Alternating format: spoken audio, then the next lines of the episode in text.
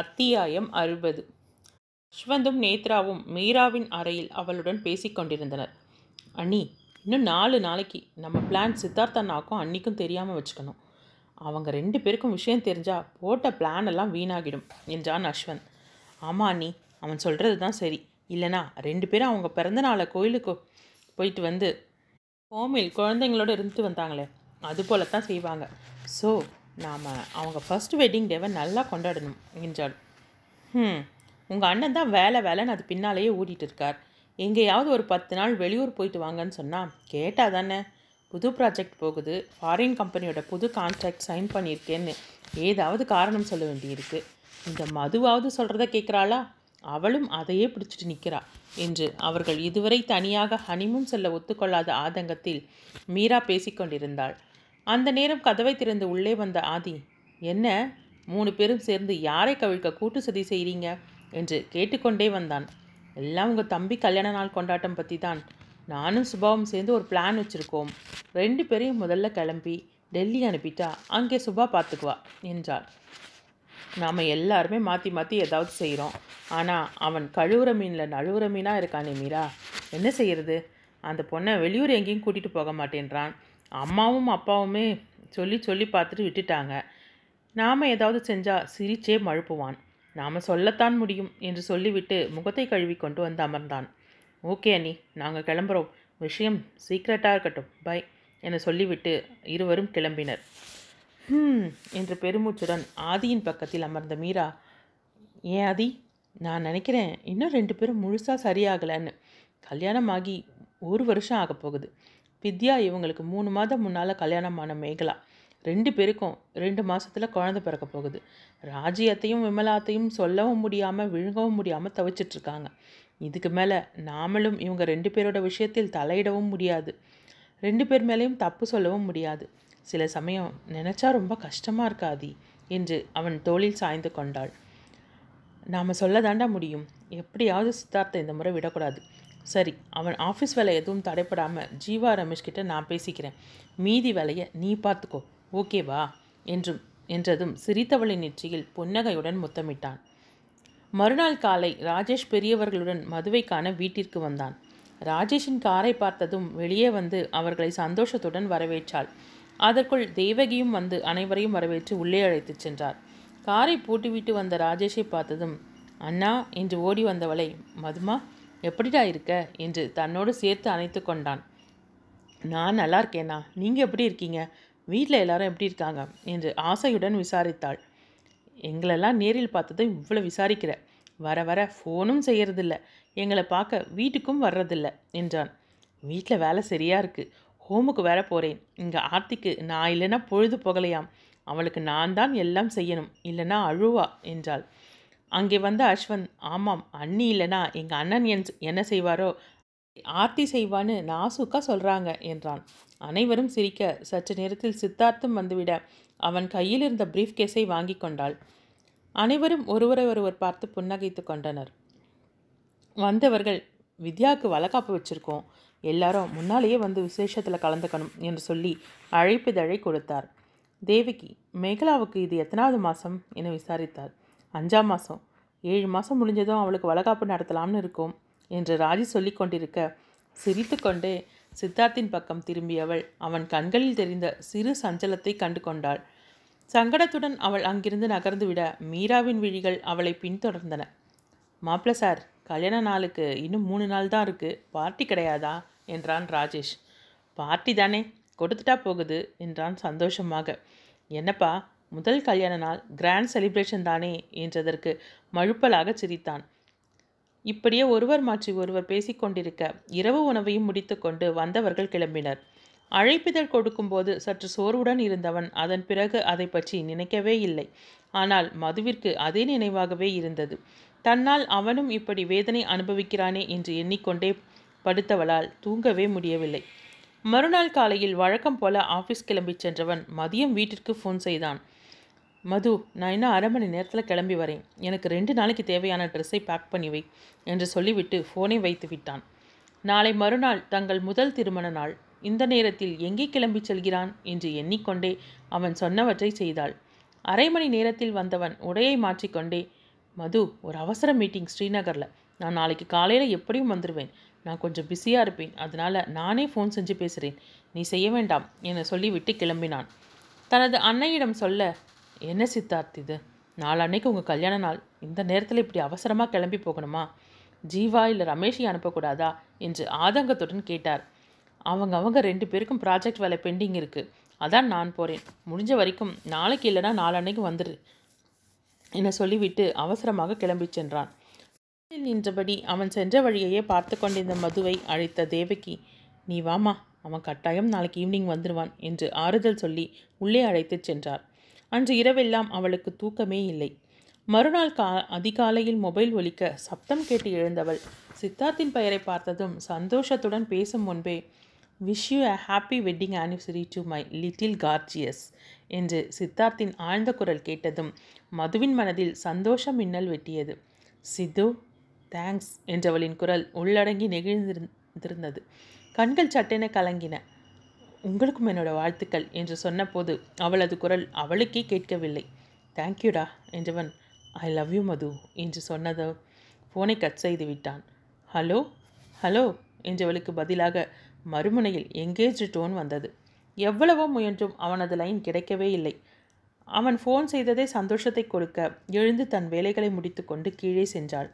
அவளுக்காக காத்திருந்த அனைவரும் வாழ்த்துக்கு சொல்ல பெரியவர்களின் காலில் விழுந்து ஆசீர்வாதம் வாங்கி கொண்டாள். மதுமா உனக்கு எங்களுடைய கல்யாண பரிசு என்று தங்கள் பரிசாக வைர நெக்லஸ் ஒன்றை கொடுக்க மாமா தப்பாக நினைக்காதீங்க. அவரும் வந்ததும் நான் வாங்கிக்கிறேனே என்றாள். பரவாயில்லம்மா வாங்கிக்க. நல்ல நாளும் அதுவுமா உன்னை வெறுங்கையோடு எப்படி ஆசிர்வாதம் செய்கிறது என்று சொல்ல அவளும் மறுக்காமல் வாங்கி கொண்டாள். மற்றவர்களும் தங்கள் அன்பளிப்பை கொடுக்க ப்ளீஸ் அவர் வந்ததும் ரெண்டு பேருமா சேர்ந்து வாங்கிக்கிறோம் என்றதும் சரி என ஒப்புக்கொண்டனர். காலையில் தேவகி மீராவுடன் கோவிலுக்கு சென்று வந்ததும் மீண்டும் சித்தார்த் மொபைலில் அழைத்தான். மது எங்கே இருக்க? வீட்டில் தானே? என்று கேட்டான். ஆமாம் நீங்கள் எப்போ கிளம்ப வரீங்க? என்று கேட்டதும் இன்னும் மீட்டிங் முடியலை முடிஞ்சதும் கிளம்பிடுவேன். கொஞ்சம் வெளியே போய் பாரு என்றான். அவளும் வெளியே சென்று பார்க்க ஒருவர் ஒரு கிஃப்ட் ராப் செய்யப்பட்ட சிறிய பெட்டியை கொடுத்து விட்டு சென்றதும் அதை பிரித்து பார்த்தாள். சிவப்பு நிற வெல்வெட் ரிப்பனால் சுற்றப்பட்டிருந்த ஐவரி பாக்ஸை பிரித்தாள். என்ன மது பிரிச்சிட்டியா? என்றான். ம் ஐவரி பாக்ஸ் இருக்குது என்றாள். பிரித்து பார்த்துட்டு அப்படியே கேட்டுக்கு வெளியே போய் பார். கொஞ்ச நேரத்தில் நானே கூப்பிடுறேன் என்று இணைப்பை துண்டித்தான். அவசரமாக ரிப்பனை பிரிக்க உள்ளே வெல்வெட் துணியில் ஒரு சிகப்பு ரோஜாவும் ஒரு பேப்பரில் டு மை லிட்டில் ஏஞ்சல் என்று எழுதியிருக்க ஒரு சாவியும் இருந்தது. சாவியை பார்த்ததும் புரிந்து கொண்டவள் வேகமாக வாசலுக்கு ஓடினாள். அங்கே அழகான பச்சை நிறத்தில் புத் புத்தம் புதிய எர்டிகா பளபளப்புடன் நின்று கொண்டிருக்க வாவ் என்று தன்னையும் அறியாமல் சொன்னவள் ஆசையுடன் அந்த காரை தடவி சிரித்தாள். மீண்டும் சித்தார்த்திடமிருந்து ஃபோன் வர என்ன மது பிடிச்சிருக்கா? உனக்கு பிடிச்ச கலர் என்று சொல்லவும் அவளுக்கு பேச்சு வராமல் தொண்டை அடைத்தது. மது என்றவனது குரல் காதலுடன் ஒலிக்க ம் என்றவளால் அதற்கு மேல் பேச முடியவில்லை. ஓகேம்மா மீட்டிங் ஆரம்பிச்சிடுச்சு. நான் அப்புறம் கூப்பிடுறேன் என்று சொல்லி வைத்து விட்டான் எனக்கு இந்த கலர் பிடிக்கும் என்று எப்படி தெரியும்? என்ற யோசனையுடன் இருக்க அதற்குள் வீட்டில் இருந்தவர்கள் வந்து பார்த்து மகிழ்ந்தனர். அதன் பிறகு ஒருவர் மாற்றி ஒருவர் ஃபோன் செய்து வாழ்த்த ஹோமிற்கு செல்ல என்று அவளது நேரம் ஓடியது.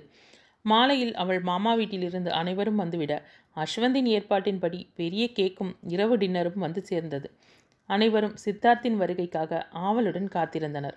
அவர்களது நல்வாழ்வில் அக்கறை கொண்டிருக்கும் அனைவரும் வந்துவிட சித்தார்த் மட்டும் வரவே இல்லை.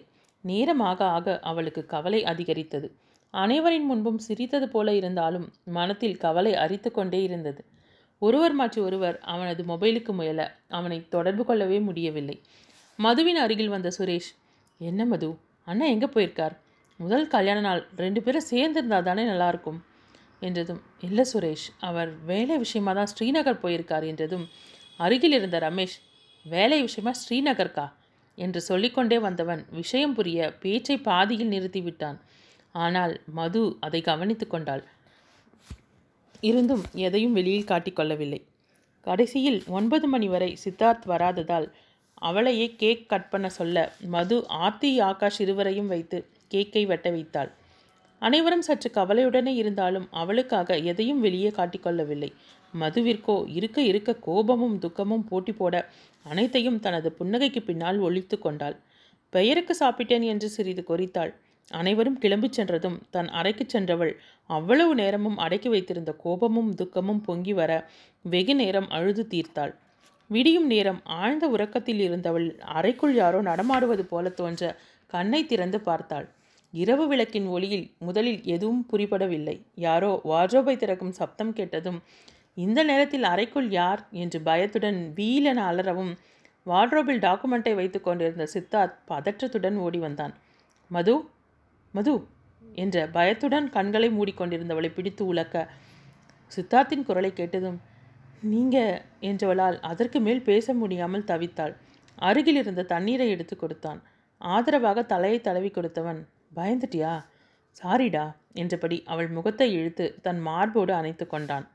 தன் பதட்டம் அடங்கும் வரை அப்படியே இருந்தவள் மெல்ல அவனது பிடியில் இருந்து தன்னை விடுவித்து கொண்டு அங்கிருந்து செல்ல முயன்றவளின் கையை பிடித்து நிறுத்தினான். விடுங்க சித்தார்த் என்றவளது குரல் ஞானமன போட்டது. கையை விடாமல் எழுந்தவன் என் மேலே கோபமாக இருக்கியா? என்றதும் எரிச்சலுடன் திரும்பியவள் கோபமா? நான் எதுக்கு உங்கள் மேலே கோபப்படணும்? உங்கள் மேலே கோபப்பட எனக்கு என்ன உரிமை இருக்குது என சொல்லும்போதே கண்கள் கலங்கின. அவளை தன்புறமாக இழுக்க அவள் திமிரினாள். மது நீ பேசின நான் கேட்டேன். இப்போ நான் சொல்கிறத நீ கேளு என்று அவள் முகத்தை பிடித்து நிமிர்த்தினான். என்ன சொல்ல போகிறீங்க எனக்கு சொல்ல ஏதாவது கதை வச்சுருக்கீங்களா? என்று எ- எரிச்சலுடன் கேட்டாள். இப்போது உனக்கு என்ன கோபம்? நான் நேற்று வரலை. அதானே? ஆமாம் ஏன் அப்படி செஞ்சீங்க? நீங்கள் வராத போதும் எதுக்கு எனக்கு பரிசு கொடுக்கணும்? நான் உங்களை கேட்டேனா? அது சரி. நீங்கள் எனக்காகவா செஞ்சீங்க?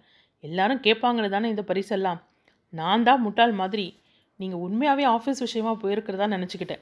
ஆனால் நீங்கள் என்ன மட்டும் இல்லை அத்தை மாமா எல்லாரையும் ஏமாற்றிருக்கீங்க என ஆத்திரத்துடன் சொன்னாள். நீ என்ன சொன்னாலும் நான் யாரையும் ஏமாத்தலை. நான் எதுக்காக மற்றவங்களுக்காக உனக்கு எல்லாம் செய்யணும்? நான் உனக்கே உனக்காக தான் செஞ்சேன். எல்லாத்தையும் என்றவன் எல்லாவற்றிலும் என்ற வார்த்தையின் கூடுதல் அழுத்தத்தை கொடுத்து சொன்னான். அதனால் தான் நேற்று வராமல் ஏமாத்துனீங்களா? என்றவளால் அதற்கு மேல் என்ன சொல்வதென்னு புரியாமல் நின்றாள். மது இப்படி உட்கார் நான் எல்லாத்தையும் சொல்கிறேன் என்று அவளை அழைத்து வந்து கட்டிலில் அமர வைத்தான். நீ நம்பினாலும் நம்பலனாலோ நான் சொல்கிறது அத்தனையும் உண்மை.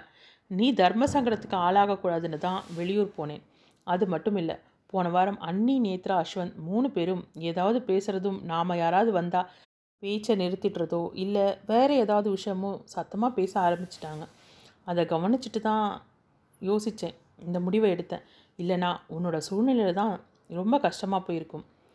வேலைன்னு சொல்லிட்டு பெங்களூர் தான் போயிருந்தேன் என்றவன் அவளை நேருக்கு நேராக பார்த்தான். நீங்கள் என்கிட்ட சொல்லிகிட்டே போயிருக்கலாமே. அத்தையும் மாமாவும் எவ்வளோ சங்கடப்பட்டாங்க தெரியுமா? அத்தை எனக்காக அவங்க வருத்தத்தை மறைச்சிக்கிட்டு எனக்கு ஆறுதல் சொல்கிறாங்க என்றாள். நான் அம்மா கிட்ட தான் சொல்லலை. ஆனால் அப்பா கிட்ட சொல்லிட்டு தான் போனேன். நான் எந்த விஷயத்தையும் அப்பா கிட்ட மறைக்கிறதில்ல மது. ஒரு முறை அவர்கிட்ட சொல்லாமல் மறைச்சி அதுக்காக பட்ட வேதனையும் துன்பமும் கொஞ்சம் நஞ்சம் இல்லை. அதிலிருந்து என்னால் தீர்க்க முடியாத குழப்பமான விஷயங்களை அப்பா கிட்ட கலந்து பேசி அவரோட யோசனையையும் கேட்டுத்தான் முடிவெடுக்கிறேன் என்றான். அவனை ஆழ்ந்து பார்த்தவள் சாரி சித்து என்னால் தானே? என்றவளை புன்னகையுடன் பார்த்தான். அவளது கரத்தில் முத்தமிட்டு உனக்காக மட்டும்தான். ஆனால் எப்போவுமே நடக்குமா நடக்குமான்னு எதிர்பார்த்து ஒரு விஷயம் நடக்கும்போதும் அது சந்தோஷமே தனி. அப்படி ஒரு சந்தோஷத்துக்கான எதிர்பார்ப்போடு நான் காத்துட்ருக்கேன் என்றான் ஆழ்ந்த குரலில். பதில் சொல்ல முடியாமல் அவள் நெளிய சரி நான் கொஞ்ச நேரம் தூங்கி எழுந்துக்கிறேன். காலையில் எல்லார்கிட்டேயும் பாட்டு வாங்கணும். முடிஞ்சா என்னை கொஞ்சம் காப்பாத்துமா? என்றதும் ம் சமாளிக்க தெரியாமலா? இவ்வளோ வேலையும் நடந்தது? என்றால் குறுஞ்சிரிப்புடன். அதானே அள்ளி ராணியையே சமாளிச்சாச்சு. மற்றவங்களை சமாளிக்க மாட்டோமா? என்று அவன் சிரித்துக்கொண்டே சொல்ல சித்து என்றால் கொஞ்சலாக. Yes dear I am for you என்று புன்னகையுடன் சொல்ல தலையை உலுக்கி கொண்டவள் நீங்கள் தூங்குங்க படி மறுபுறம் திரும்பி படுத்துக்கொள்ள அவனும் புன்னகையுடன் படுத்தான். சித்தார்த் ஆழ்ந்த உறக்கத்திற்கு சென்றுவிட மது அவனது முகத்தையே பார்த்து கொண்டிருந்தாள். தனக்காக பார்த்து பார்த்து செய்கிறானே என்று ஒரு புறம் சஞ்சலமாக இருந்தாலும் மறுபுறம் அதை நினைக்கவே பேரின்பமாக இருந்தது. அதே சந்தோஷத்துடன் படுத்து கொண்டிருந்தவளுக்கு அது என்ன? ஒரு முறை ரொம்பவும் வேதனைப்பட்டதாக சொன்னானே. அதை சொல்லும்போதே அவனது கண்களில் தெரிந்த வேதனை என்னவாக இருக்கும்? என்று யோசித்தாள். சரி சொல்ல வேண்டிய விஷயமா இருந்தா அவரே சொல்வார் என எண்ணிக்கொண்டாள். அத்தியாயம் அறுபத்தி ஒன்று. ஏய் நில்லுடா. என்கிட்ட உதவாங்காமல் நீ போக போகிறதில்ல எப்போ பாரு என்கிட்டயே சண்டை போட வேண்டியது. உனக்கு வரப்போறா பாரு ஒரு ராட்சசி என்று அஸ்வந்தை துரத்தி கொண்டு ஓடினாள் நேத்ரா. அவன் சிரித்துக்கொண்டே மொட்டை மாடிக்கு ஓடினான். அங்கே ரூஃப் கார்டனில் மதுவும் மீராவும் செடிகளை சுத்தம் செய்து கொண்டிருக்க தேவகி குழந்தைகள் விளையாடுவதை பார்த்தபடி ஊஞ்சலில் அமர்ந்திருந்தார். தன் அன்னையின் அருகில் அமர துரத்தி வந்தவள் அன்னையை கண்டதும் அம்மா நான் சும்மா இருந்தாலும் என்னையும் வம்பு பண்ணிட்டு இருக்கான் என்றாள் சிலுங்கனுடன் இன்னைக்கு என்ன பிரச்சனை? என்று கடமைக்கு கேட்பதைப் போல கேட்டதும் ஒன்றும் இல்லைம்மா இவள் டைரியில் எதையோ மறைச்சு வச்சா. அதை பார்த்துட்டு என்னடி ஏதாவது திருட்டுத்தனம் செய்கிறியான்னு கேட்டேன். செய்யலைன்னா செய்யலைன்னு சொல்லணும் என்று சொல்லி கொண்டிருக்க வேகமாக நடுவில் குறுக்கிட்டாள். அம்மா இவன் என்ன சொன்னான்னு மட்டும் கேளுங்க. வேற கதை எதுவும் வேணாம். என்று அவசரமாக சொல்ல அவளை பார்த்த தேவகியின் பார்வையில் ஆராய்ச்சி இருந்தது. என்னம்மா நீங்கள் அவனை கேட்க சொன்னால் ஏன் முகத்தை பார்க்குறீங்க? என்று சிறு எச்சரிக்கையுடன் கேட்டாள். சொல்லேண்டா நீ அவளை என்ன சொன்ன? என்றார். ஒரே ஒரு கேள்வி கேட்டம்மா. அதுக்கு இந்த அறிவு கொழுந்து தப்பாக பதில் சொன்னான் நான் சிரித்தேன் அதுக்கு என்னை துரத்திக்கிட்டு வரா? என்றான். அப்படி என்ன கேள்வி? என்று மீரா கேட்டதும் அது அண்ணி ஒரு ஓட்டப்பந்தய மைதானம். அங்கே ஐம்பது பேர் ஓடுறாங்க. உனக்கு முன்னால் நாற்பத்தி ஒம்பது பேர் ஓடுறாங்க. உனக்கு பின்னால் எத்தனை பேர் ஓடி வருவாங்கன்னு கேட்டேன். இந்த மேதாவி ஒருத்தர் ஓடி வருவாங்கன்னு சொன்னான். எனக்கு சிரிப்பாக வந்தது. ஏண்டா சிரிக்கிறேன்னு கேட்டா லூசு உனக்கு முன்னால் நாற்பத்தொம்போது பேர் ஓடினா நீ தானடி கடைசியாக ஐம்பதாவது ஆளாக ஓடுவ? உனக்கு பின்னாடி யார் ஓடி வருவான்னு கேட்டேன். அதுக்கு தான் என்னை துரத்திக்கிட்டு வரா என்றதும் மற்ற மூவரும் புன்னகைக்க நேத்ரா மீண்டும் அவனை துரத்த ஆரம்பித்தாள். சிரித்தபடியே மதுவிடம் திரும்பிய தேவகி மது நம்ம வித்யா வளைகாப்புக்கு இன்னும் நாலு நாள் தான் இருக்குது ஈவினிங் அவளுக்கு நல்லதாக கிஃப்ட் வாங்கிட்டு வந்துடலாம். நீயும் சித்தார்த்தம் ரெண்டு நாளைக்கு முன்னாலேயே கிளம்பி போங்க. உங்கள் அத்தைக்கும் சந்தோஷமாக இருக்கும் என்றார். அவரை கேட்கணும் அத்தை. ஏதாவது வேலை இருந்தா என்றாள். ஆமாம் திருவான்மியூருக்கும் கொட்டிவாக்கத்துக்கும் ஃப்ளைட்லையா போய் வரப்போகிறோம் அதெல்லாம் அவன் பார்த்துப்பான். அவங்களும் நீ வந்து ரொம்ப நாள் ஆச்சுன்னு புலம்புறாங்க. நாலு கிழமையில் கூடியிருக்கிறதுக்காக தான் உறவு என்றார். சரிங்க அத்தை. அவர்கிட்ட கேட்டுட்டு சொல்கிறேன் என்றாள். மறுநாள் இருவரும் தீபக்கின் வீட்டிற்கு செல்ல என்ன மது? சொல்லாம கொள்ளாமல் வந்திருக்க? என்று ராஜி ஆச்சரியத்துடன் கேட்டார். தான் ரெண்டு நாள் முன்னாலேயே கிளம்பி போக சொன்னாங்க என்றதும் அதானே பார்த்தேன். இந்த பொண்ணுங்கள்லாம் எப்படி தான் கல்யாணம் ஆனதும் தலைக்கீழாக மாறு மாறிடுறீங்களோ தெரியலை. இத்தனை வருஷம் பிறந்த வீட்டை வளம் மொத்தமாக மறந்துடுறீங்க என்றான் தீபக்.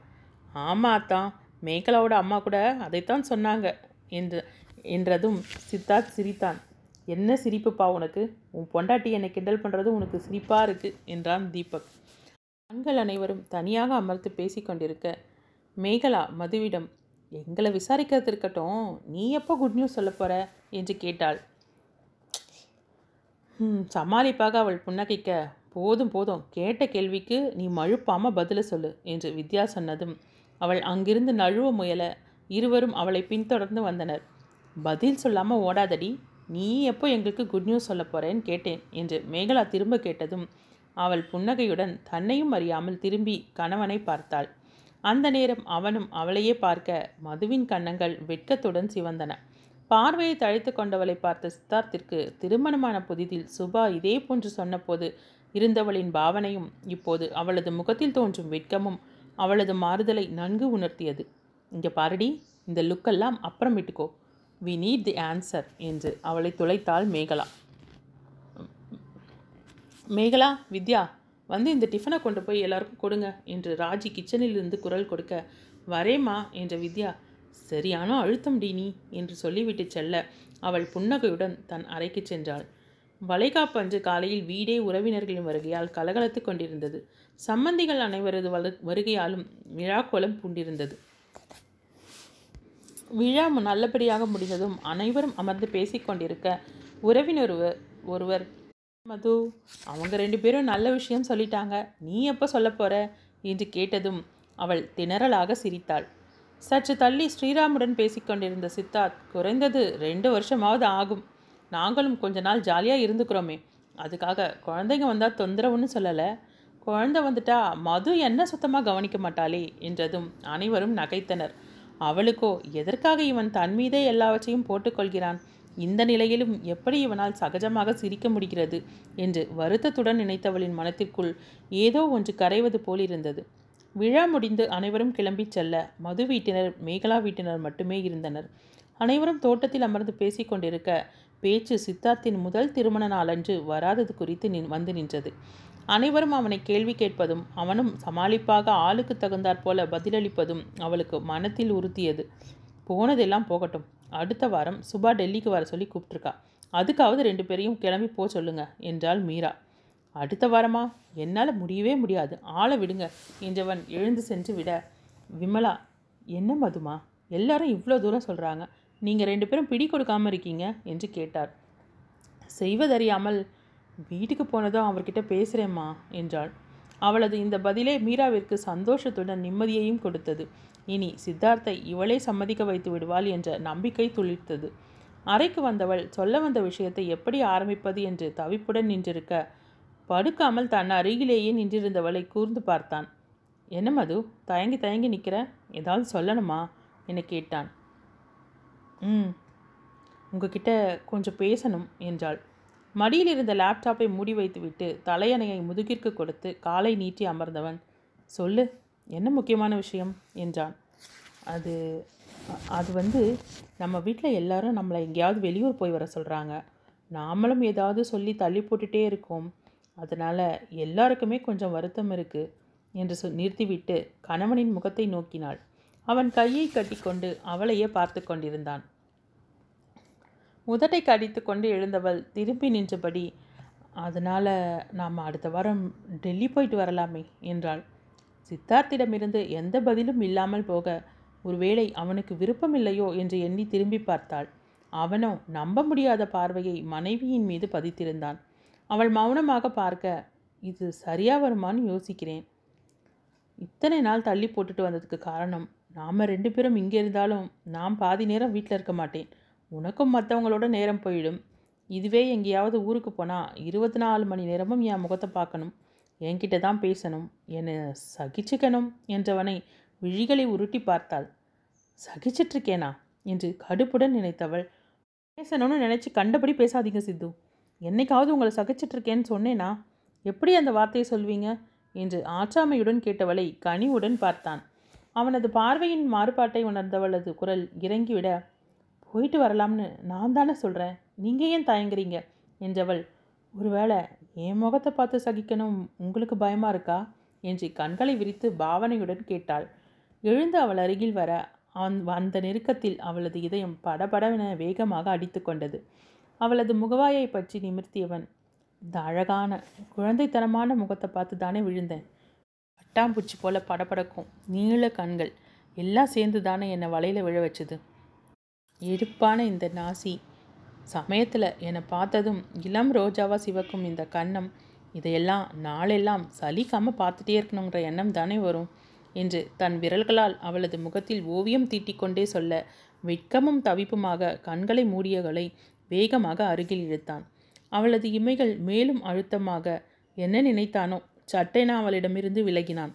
அவனுடைய விலகலை உணர்ந்து கண்களை திறந்தவள் அவனை தேடினாள். அவனோ பால்கனியில் கழுத்தை தடவியபடி நின்றிருக்க கதவழகில் வந்து நின்றவள் சித்தார்த் என்று மெதுவாக அழைத்தாள். திரும்பாமலேயே நீ படு மது. நான் கொஞ்ச நேரம் கழித்து வரேன் என்றதும் இல்லை சித்தார்த் என்றவளை please Madhu.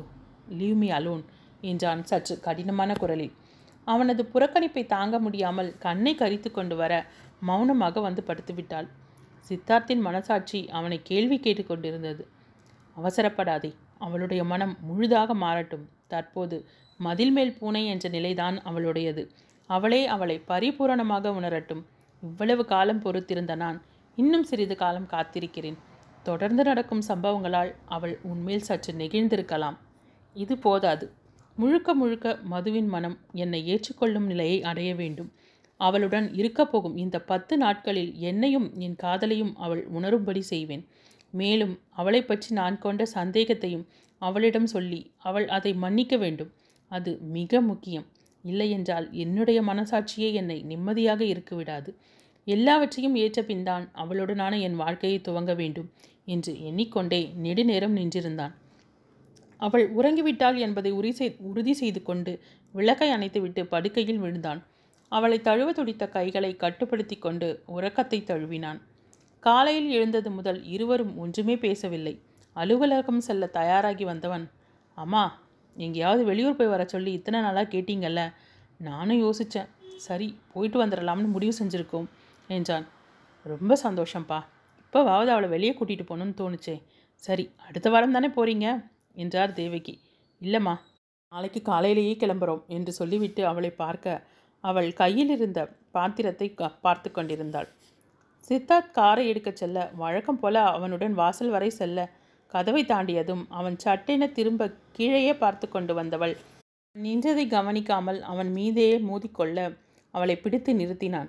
மேடம் இப்படி தரையையே பார்த்து நடந்து வந்தால் இப்படி தான் முட்டிக்கணும் என்றதும் நான் ஒன்றும் கீழே பார்த்துட்டு வரல என்றால் ஏதோ சொல்ல வேண்டும் என்று. அப்போ என் மேலே முட்டிக்கணும்னு தான் வந்தியா? என்று இரு புருவங்களையும் உயர்த்தி கேட்க ம் மோதிக்கணும்னு ஆசை தான். என்றால் வேகமாக. அதுக்கு நேராகவே வந்து மோதியிருக்கலாமே என்றான் அவன். அவள் திரு திருவென விழிக்க ஏய் நேரானா? கீழே பார்க்காம ஏன்னு சொன்னேன் என்று வேகமாக சொன்னவன். சரி பத்து நாளைக்கு தேவையானதை பேக் பண்ணிக்கோ என்றவன் அவளது கன்னத்தை தட்டி கொடுத்து விட்டு கிளம்ப சந்தோஷத்துடன் கையசைத்தாள். அத்தியாயம் அறுபத்தி இரண்டு. ஹேய் சித்தார்த் மது வாங்க வாங்க இப்போதாவது இங்கே வரணும்னு தோணுச்சே என்று சந்தோஷத்துடன் இருவரையும் வரவேற்றாள் சுபா. பரஸ்பர நல விசாரிப்பிற்கு பிறகு என்னடா நீ மட்டும் தனியாக வந்திருக்க? உன் பின்னாடி லாரி வரலையா? என்று சுபா கேட்க மதுவும் ஹரியும் புரியாமல் பார்த்தனர். அவன் சிரித்துக்கொண்டே நான் என்ன பார்சல் சர்வீஸாக நடத்துகிறேன் நான் என் பொண்டாட்டி கூட ஜாலியாக ஒரு பத்து நாள் இருக்கலாம்னு என் வேலையெல்லாம் ஒதுக்கி வச்சுட்டு வந்திருக்கேன் என்று சொல்லிக்கொண்டே மதுவின் தோளில் கை போட்டபடி அவள் அருகில் அமர்ந்தான். அவள் சங்கடத்துடன் நெளிய சுபா கண்டும் காணாதது போல எழுந்து சென்றாள். ஹரியும் கையில் இருந்த புத்தகத்தில் பார்வையை பதிக்க மது எழுந்து செல்ல முயற்சித்தாள்.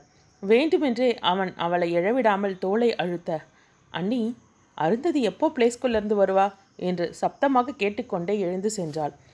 மதியம் வந்துருவா மது என்றவள் தம்பி மனைவியுடன் ஏதோ பேசிக்கொண்டிருக்க சித்தார்த் அங்கே வந்தான். பேசிக்கொண்டே திரும்பிய சுபா மதுவின் பின்னால் நின்றிருந்த தம்பியை கண்டதும் சப்தம் இல்லாமல் சிரிக்க உதட்டில் விரல் வைத்து சத்தம் போடாதே என சைகை செய்ததும் மது பால் பொங்கியதும் இறக்கிடு நான் இதை வரேன் என்று சொல்லிவிட்டு குறும்பு சிரிப்புடன் சென்றாள். பால் பொங்க அண்ணி சர்க்கரை எங்கே இருக்கு? என்று ஷெல்ஃபில் தேடிக்கொண்டே திரும்பியவள் குறுகுறு பார்வையுடன் தனக்கு பின்னால் நின்றிருந்த கணவனை கண்டதும் என்ன வேணும்? என்று உள்ளடங்கிய குரலில் கேட்டாள். பதில் சொல்லாமல் அவளை உரசுவது போல வரவும் ஒரு பக்கம் சுவரும் மறுபக்கம் அவனும் நிற்க எந்த பக்கம் போவதென்று தெரியாமல் திணறிக்கொண்டே சமையலறை மேடை மீது சாய்ந்தாள். அவளுக்கு பொறுமையாக கையை நீட்டி அவளுக்கு பின்னால் இருந்த தண்ணீர் பாட்டிலை எடுத்துக்கொண்டு இதுதான் வேணும் என சொல்லிக்கொண்டே வெளியே சென்றான். நீண்ட பெருமூச்சை விட்டுவிட்டு என்னிடம் சொல்லியிருந்தால் நான் எடுத்து கொடுத்திருக்க மாட்டேனா? என எண்ணிக்கொண்டே நின்றிருக்க அவன் மனத்திற்குள் சிரித்து கொண்டான். மதிய உணவு நேரத்திற்கு குழந்தைகள் வந்துவிட ஹாய் வருண். ஹே அருடாலிங் என்று அவளிடம் ஓடி வந்த அருந்ததியை தூக்கி கொண்டாள். குழந்தையின் கன்னத்தில் மாறி மாறி முத்தம் கொடுத்து கொஞ்சிக் கொண்டிருக்க அவள் அருகில் இயல் இயல்பாக வந்து அமர்ந்தவன். கல்யாணமான இவ்வளவு நாளில் ஒரு நாளாவது என்னை இப்படி கொஞ்சி ஒரு முத்தமாவது கொடுத்தியா நீ? என்று கேட்டதும் பதைப்புடன் சுற்றி பார்த்தாள். ஏய் முண்டக்கண்ணி உன் கண்ணை உருட்டி உருட்டி காட்டி இப்படி திரு திருன்னு வீழ்ச்சா? எல்லாருக்கும் தெரிஞ்சிடும் இப்போதைக்கு நம்மளை யாரும் கவனிக்கல. ரிலாக்ஸ் என்றான். அவனது சீண்டலில் முகம் சிவந்தவளாக குழந்தையை தூக்கி கொண்டு உள்ளே சென்றாள். சாப்பிட்டு முடித்ததும் சித்தார்த்திடம் ஒரு கவரை கொடுத்த ஹரி இதில் என் ஃப்ரெண்டோட அட்ரஸ் ஃபோன் நம்பர் இருக்குது இன்னைக்கு என் ஃப்ரெண்ட் வீட்லேயே தங்குறதுனாலும் தக்கிக்கோங்க. இல்லைனா நீ சொன்னது போலவே கொசானையில் தங்க எல்லா ஏற்பாடும் செஞ்சுட்டேன். அது ஒரு வில்லேஜ் அதனால ரொம்ப வசதின்னு சொல்ல முடியாது. நீங்கள் கொஞ்சம் அட்ஜஸ்ட் பண்ணிக்கோங்க. நைனிட்டால்லையும் தங்க ஏற்பாடு செஞ்சாச்சு. ரெண்டு மணிக்கு கிளம்பலாம் என்றார். ஏன் நீ நீங்களும் வரலாமே. எல்லாரும் போனால் ஜாலியாக இருக்குமே என்றாள் சுபாவிடம். அவளது பேச்சை காதில் வாங்காதது போல மது ஒரு வாரத்துக்கு தேவையான ட்ரெஸ் எடுத்துக்கோ. பன்னெண்டு மணிக்கெல்லாம் கிளம்பிடலாம் என்றான். அவள் அங்கிருந்து செல்ல சித்தார்த்தின் அருகில் வந்து அமர்ந்த சுபா அவன் முகத்தை பார்த்து சிரி சிரி என சிரித்தாள். ஏய் சுபா உன் சிரிப்பை நிறுத்துறியா? என்றவனுக்கு தன்னை மீறி புன்னகை அரும்பியது. பாத்தியா உனக்கே தாங்கலை. நீ ஹனிமூனுக்கு நம்ம வீட்டு மொத்த கும்பலோட போனால் எப்படி இருக்கும்னு நினச்சேன். என்று மீண்டும் சிரிக்க ம் அதுக்கு ஹனிமூன் வேற போகணுமாக்கும் என்று பாவமாக அவன் சொல்ல அவள் விழுந்து விழுந்து சிரித்தாள். உடைகளை பெட்டியில் அடுக்கிக் கொண்டிருந்தவள் இருவருக்கும் அப்படி என்ன சிரிப்பு? என்று எட்டி பார்த்தவள் சித்தார்த்தின் இறுக்கம் கலைந்த முகத்தை ஆழ்ந்து பார்த்தாள். சித்தார்த் மது இருவரையும் பாலம் ஏர்போர்ட்டில் ஃப்ளைட் ஏற்றிவிட்டதும் பூல்பாக் ஏர்போர்ட்டில் வந்து இறங்கிய இருவரையும் ஹரியின் நண்பர் நேராக வந்து தன் காரிலேயே நைனிடாலுக்கு அழைத்துச் சென்றார். வழி முழுவதும் தெரிந்த இயற்கை அழகையும் வளைந்து நெளிந்து செல்லும் பாதையும் ஓடைகளும் அருவிகளும் விண்ணை முட்ட வளர்ந்திருந்த பைன் மரங்களையும் சுத்தமான காற்றையும் சுவாசித்தபடி விமான பயணம் என்பதால் அவ்வளவாக அலுப்பும் தெரியாததாலும் இளங்குளிரை அனுபவித்தபடி முகம் மலர ரசித்தபடி வந்தனர் இருவரும். முதலில் தன் வீட்டிற்கு அழைத்துச் சென்ற ஹரியின் நண்பர் அன்று அங்கேயே தங்கச் சொல்ல நாங்கள் கொசானியில் சூரிய அஸ்தமனமும் காலையில் சூரிய உதவியும் பார்த்துட்டு நாளைக்கு ஈவினிங் நைனிட்டால் வருவது போல ஏற்பாடு என்றான் அவன். ஓ சரி நீங்கள் முகம் கழுவிக்கிட்டு தயாராகுங்க. போக எப்படியும் ஒன்றரை மணி நேரம் ஆகும். இன்றைக்கே நீங்கள் பார்க்க முடிஞ்சால் நல்லது. இல்லைனா நாளைக்கு பார்த்துட்டு காலையிலே கிளம்பி வாங்க என்று சொல்லிவிட்டு தன் காரிலேயே அவர்கள் தங்க வேண்டிய இடத்தில் விட்டுவிட்டு கிளம்பினார். என் காரையும் டிரைவரையும் இங்கே விட்டுட்டு போகிறேன் நீங்கள் சுற்றி பார்க்க வசதியாக இருக்கும். அவருக்கு எல்லா இடமும் தெரியும் என்றார் ஹரியின் நண்பர். அவன் ம மறுத்தும் சித்தார்த்தை சமாதானம் செய்துவிட்டு டிரைவர் என்னை இறக்கி விட்டுட்டு திரும்ப வருவார். உங்களுக்கு டின்னர் என் வீட்டிலேருந்தே கொடுத்து அனுப்புகிறேன் பத்திரமா இருங்க. பத்து மணிக்கு மேலே தனியாக வெளியே வராதீங்க. நைட்டில் யாராவது கதவை தட்டினாலும் உடனே திறந்துடாதீங்க யாருன்னு கேட்டு பதில் குரல் கொடுத்தா மட்டும் திறங்க. ஏன்னா நைட்டில் சிறுத்தைகளோட நடமாட்டம் இருக்கும் என்று சொல்லிவிட்டு கிளம்ப அவள் பயத்துடன் சித்தார்த்தின் கையை பிடித்துக்கொண்டு அவனுடன் ஒட்டி நின்றாள். அவன் சிரித்துக்கொண்டே இப்படி ஏதாவது சிறுத்தை புலி வந்தால் தான் என் கையையாவது பிடிப்ப போல இருக்கு என்று ஏக்க பெருமூச்சுடன் கிண்டலாக கூற சட்டேனா அவள் கையை விட்டு விட்டு ரிசார்ட்டின் உள்ளே சென்றாள். பத்து நிமிடத்திற்கு பிறகும் சித்தார்த் வராமல் போகவே மேலே அறையிலிருந்து எட்டி பார்த்தாள். அங்கே நவநாகரிக ஆடையில் ஐந்தாறு பெண்கள் அவனிடம் ஏதோ கேட்டுக்கொண்டிருக்க அவனும் அவர்களுக்கு பதில் சொல்லி கொண்டிருந்தான். அந்த பெண்கள் நன்றி சொல்லிவிட்டு செல்ல சித்தார்த் மொபைலில் பேசிக் கொண்டிருந்தான். அந்த பெண்கள் சென்ற திசையை பார்த்த மது. அவர்கள் அனைவரும் திரும்பி திரும்பி அவனை பார்த்து சிரித்துக்கொண்டே ஏதோ பேசிக்கொண்டு செல்வது தெரிய எரிச்சலுடன் கீழே இறங்கி வந்தாள். அவன் உள்ளே வர. என்ன இவ்வளோ நேரம்? அவர் கிளம்புனதும் உள்ளே வர வேண்டியது தானே? என்று கடுகடுத்தாள். அவளை கூர்ந்து நோக்கியவன் சுபா கிட்ட பேசிட்டு இருந்தேன். அதுக்கு எதுக்கு நீ இப்படி டென்ஷன் ஆகிற? என்று கேட்டுக்கொண்டே ஸ்வெட்டரை எடுத்து அணிந்தவன் கிளம்பு மது. சன்செட் பார்த்துட்டு வருவோம். பனி இருக்கிறத பார்த்தா தெரியுமானே சந்தேகம்தான் என்று சொல்லிக்கொண்டே பைனாக்குலரையும் எடுத்துக்கொண்டு அவளுடன் கிளம்பினான். கிளம்பும் வரை கோபமாகவே இருந்தவள் வெளியே திரிந்த இயற்கை அழகை கண்டு மனம் லயிக்க புன்னகையுடன் வந்தவளை ரசித்தபடி வந்தான் அவன். யாருமில்லாத மரங்கள் அடர்ந்த அந்த இடத்தில் நின்று சுற்றி பார்த்தனர். தூரத்தில் தெரிந்த இமயமலையின் நந்தாதேவி மலைத்தொடரை ரசித்தவளிடம் இந்த இடம் உனக்கு பிடிச்சிருக்கா மது? என்று அவள் காதருகில் ரகசிய குரலில் கேட்டதும் எனக்கு ரொம்ப பிடிச்சிருக்கு என்று சந்தோஷத்துடன் இரு கரங்களையும் கன்னத்தில் வைத்துக்கொண்டு சிறு குழந்தையின் ஆர்ப்பரிப்புடன் சொன்னவளை காதலுடன் பார்த்தான். அவனது பார்வையை கண்டதும் அவளது கன்னங்கள் செந்நிறவானை ஒத்திருந்தது. அவளது கன்னத்தை மெல்ல வருடி அந்தி வானமும் உன் கண்ணமும் ஒரே நிறத்தில் இருக்கு என்று சொல்ல அவள் நாணத்துடன் தலை கவிழ்ந்தாள் இயற்கை அன்னையின் அழகில் ஏகாந்தத்தை அனுபவித்தபடி தோள்கள் உரச நடந்த இருவரது கரமும் எப்போது இணைந்தது என்று அறியா வண்ணம் இறுக பிணைத்து கொண்டு நடந்தனர். தாங்கள் வந்து சேர வேண்டிய இடத்திற்கு வந்த பிறகும் இருவரும் தங்கள் கரங்களை விலக்கிக் கொள்ள மனமில்லாமல் கையை பற்றியபடியே கூட்டம் அதிகமில்லாத இடத்தில் ஒரு பெரிய பைன் மரத்தின் அடியில் அமர்ந்தனர். அங்கு வந்திருந்தவர்களில் பெரும்பாலானோர் புதுமண தம்பதிகளாக இருந்ததால் இவர்களை யாரும் ஒரு பொருட்டாக எண்ணவில்லை. சொல்லப்போனால் மற்றவர்களில் சற்று விலகி அமர்ந்திருந்தவர்கள் இவள் இவர்கள்தான். சித்தார்த் அவளது கரத்தில் முத்தமிட புன்னகையுடன் கணவனின் தோளில் சாய்ந்து கொண்டாள். அவளது இந்த அருகாமையை அவனுக்கு மகிழ்ச்சியை கொடுக்க அவள் தலையின் மீது தன் கன்னத்தை பதித்து கொண்டான். நேரம் ஓடியதே தவிர பனியால் அஸ்தமனம் தெரியவில்லை. உங்கள் வாழ்க்கையில் இருந்த அஸ்தமனமெல்லாம் போதும். இனியாவது சந்தோஷம் உதயமாகட்டும் என்று எண்ணினாரோ அந்த கடவுள்? அதனால்தான் அஸ்தமனத்தை காட்டாமல் இருந்தாரோ? இருவருமே அந்த நேரத்தை அந்த நிமிடத்தை அந்த நொடியை ரசித்தபடி தங்களை மறந்து அமர்ந்திருந்தனர். கண்ணை திறந்தவன் வெளிச்சம் குறைய ஆரம்பித்து இருள் சூழ்வதை பார்த்ததும் கிளம்பலாமா மது? இருட்ட ஆரம்பிக்குது. அப்புறம் சிறுத்தை வந்துட போகுது என்றதும் ப்ளீஸ் ப்ளீஸ் அந்த ஒரு வார்த்தையை மட்டும் சொல்லாதீங்க. எனக்கு பயமாக இருக்குது என்று அவனை இன்னும் நெருங்கி கையை இருக்க பற்றி கொண்டாள். அப்போது பயந்தபடியே என்னை கட்டிப்பிடிச்சிட்டே வா என்றதும் ம் ரொம்ப தான் ஆசை என்று சொல்லிக்கொண்டே எழுந்தவள் தன்மேல் ஒட்டியிருந்த மண்ணை தட்டிவிட அமர்ந்திருந்தவன் கண்ணில் பட்டது. அவன் ஆ என்று கண்ணை கசக்க என்ன சித்து தூசி விழுந்துருச்சா? சாரி சாரி இருங்க என்று அவனது கண்ணை திறந்து ஊத அவள் அருகில் வந்ததும் அவள் கழுத்தில் சட்டென முத்தமிட்டான். நேசத்தின் வெளிப்பாடான அந்த முத்தத்தில் காதலே தெரிந்தது. அந்த நொடியில் ஏற்பட்ட பரவசமும் கிளர்ச்சியும் வெட்கத்துடன் அவனிடமிருந்து விலகிச் செல்ல அதை அனுமதிக்காமல் அவளது தோலை அணைத்தபடி நடந்தான். சிது ப்ளீஸ் யாராவது பார்க்க போகிறாங்க என்று அவளது செல்ல கொஞ்சலை புறந்தள்ளினான். எல்லோரும் அவங்க வேலையை தான் கவனமாக பார்ப்பாங்க. யார் நம்ம பார்ப்பாங்கன்னு நினைக்கிற? என்றதும் சுற்றிலும் சங்கடத்துடன் பார்த்தாள். இவன் எவ்வளவோ தேவலாம் என்று எண்ணும் அளவிற்கு இருக்க அவனது அண்மையை ஏற்றுக்கொண்டவளாக மௌனமாக நடந்தாள். வாய் வேண்டாம் என்றாலும் அந்த கணத்தை மனம் ரசிக்கவே செய்தது. கால்கள் வலிக்கும் அளவிற்கு நடந்தனர். நடக்க நடக்க ஏற்பட்ட உடல் உஷ்ணத்தையும் மீறி குளிர் வாட்ட ஆரம்பித்தது.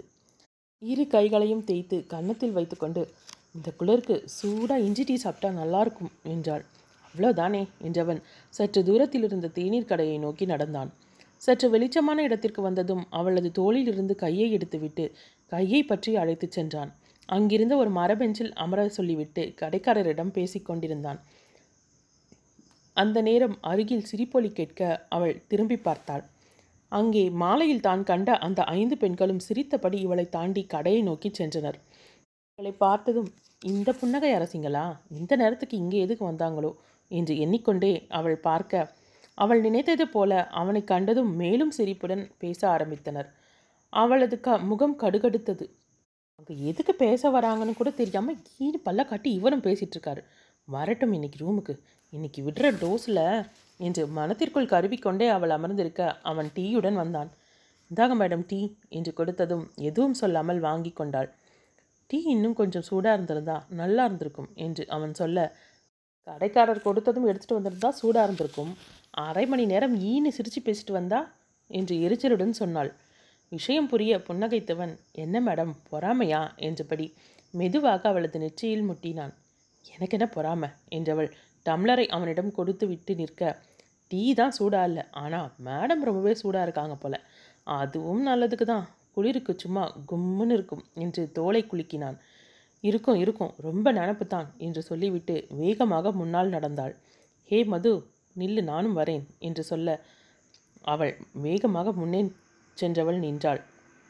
அவன் அவள் அருகில் வந்த நேரம் அந்த ஐந்து பெண்களில் ஒருத்தி சார் மார்னிங் சன்ரைஸ் பார்க்க வருவீங்கல்ல அப்போ பேசுவோம். பாய் சார் என்று கொஞ்சி கொஞ்சி சொல்ல அவன் சிரித்தபடி அவள் கையை பிடித்தான்.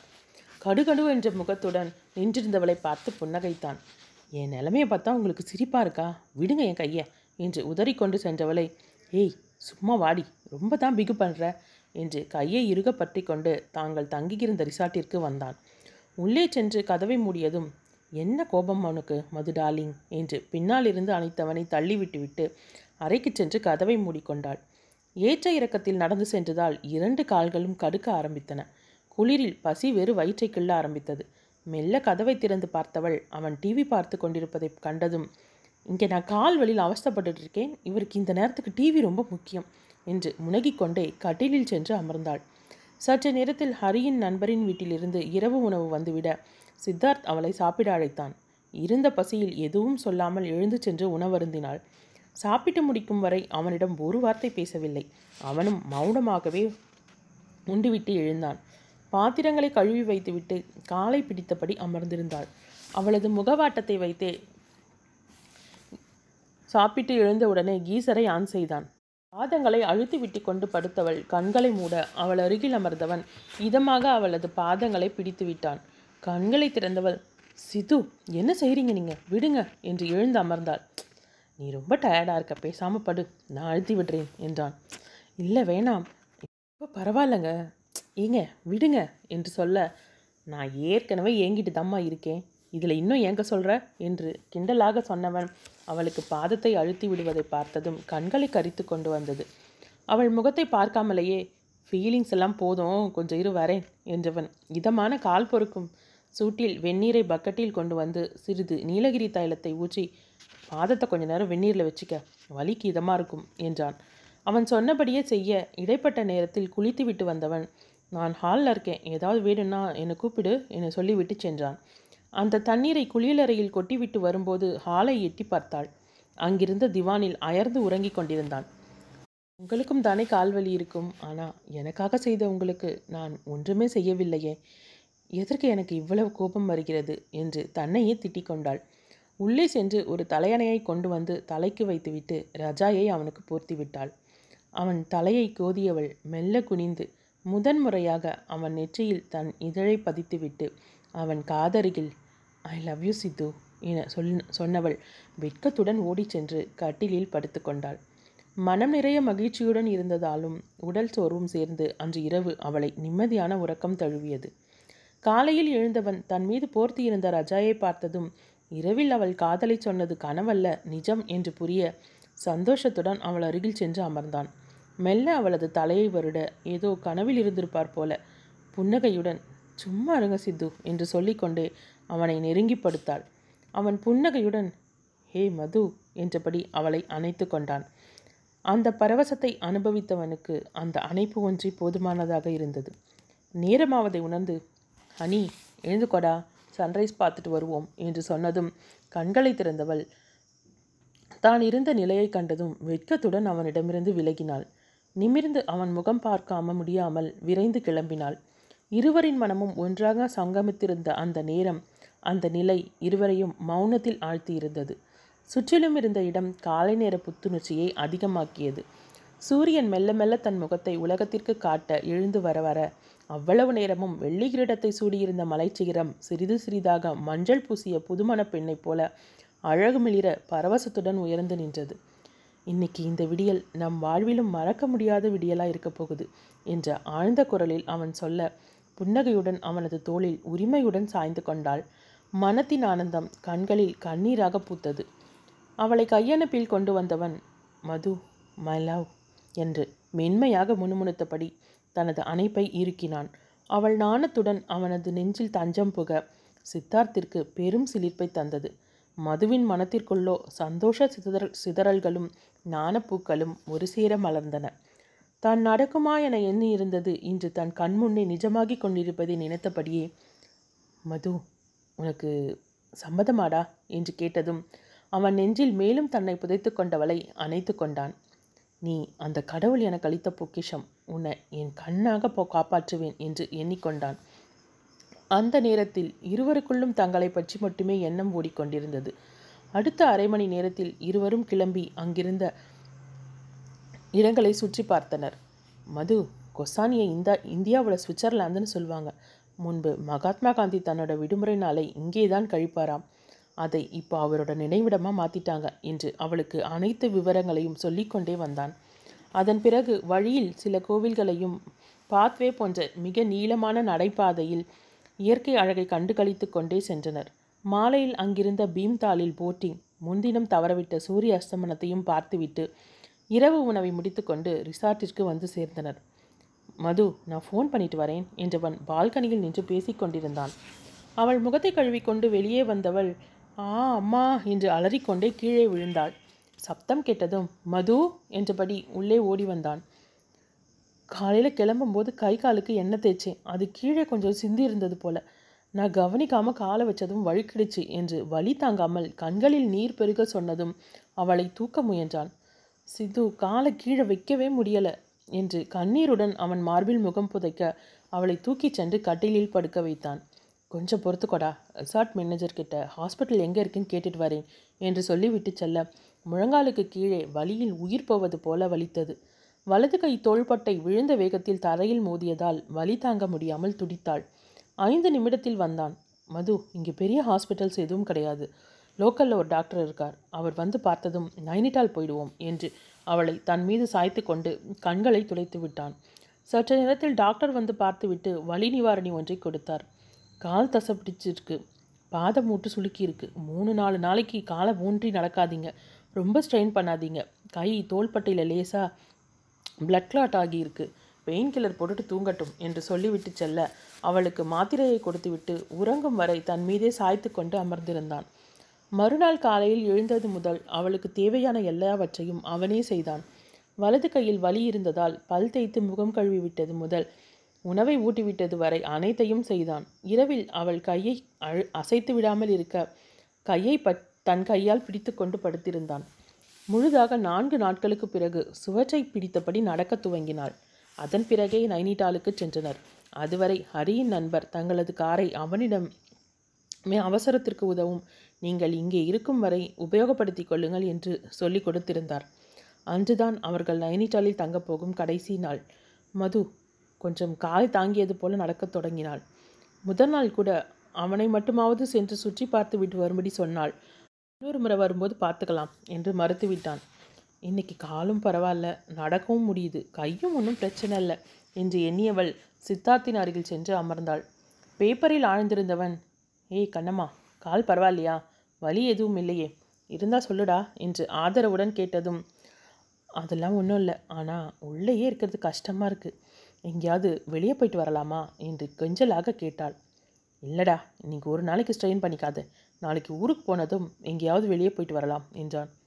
ம் எனக்கு போர் அடிக்குது சித்து. ப்ளீஸ் அவன் தாடையை பிடித்து கொஞ்சுவதைப் போல செய்ய சிரித்துக்கொண்டே சரி போகலாம். ஆனால் உனக்கு கொஞ்சம் கால் தெரு வழி தெரிஞ்சாலும் சொல்லிடணும் என்றதும் சரி என்றவள் மகிழ்ச்சியுடன் தயாரானாள். நாள் முழுவதும் மகிழ்ச்சியுடன் சுற்றித் திரிந்தாலும் அவ்வப்போது அவளது நலனையும் விசாரிக்க தவறவில்லை. இரவு உணவை முடித்து கொண்டு வந்தபோது தங்கள் காட்டேஜின் பக்கத்து காட்டேஜில் கல்லூரி மாணவ மாணிகள் தங்கியிருந்தனர். இவர்கள் இருவரும் தமிழில் பேசிக்கொண்டு வருவதை பார்த்ததும் சார் நீங்கள் தமிழா? என்று கேட்க அவர்களது பேச்சு தொடர்ந்தது.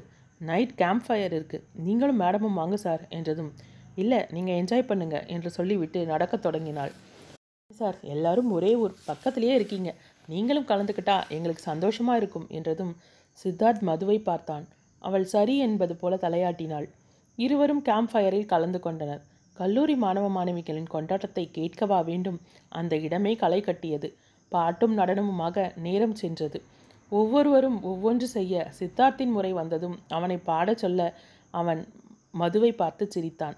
சாரி நான் பாடலை என்றதும் மாணவர்கள் பாடச் சொல்லி ஆரவாரம் செய்ய என்னை விட என் ஒய்ஃப் நல்லா பாடுவாங்க என்றான். அவள் ஆஹா இல்லை இல்லை என்று மறுக்க ரெண்டு பேரும் சேர்ந்து ஒரு டூயட் பாடுங்க சார்.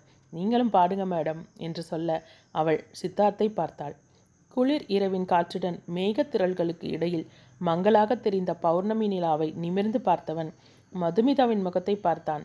வானத்தாரகையின் மங்கிய ஒளிக்கு காரணம் மேகத்திரள்கள் மட்டுமல்ல என்று எண்ணிக்கொண்டு அவளை காதலுடன் பார்த்தான். வெண்ணிலவே வெண்ணிலவே விண்ணை தாண்டி வருவாயா?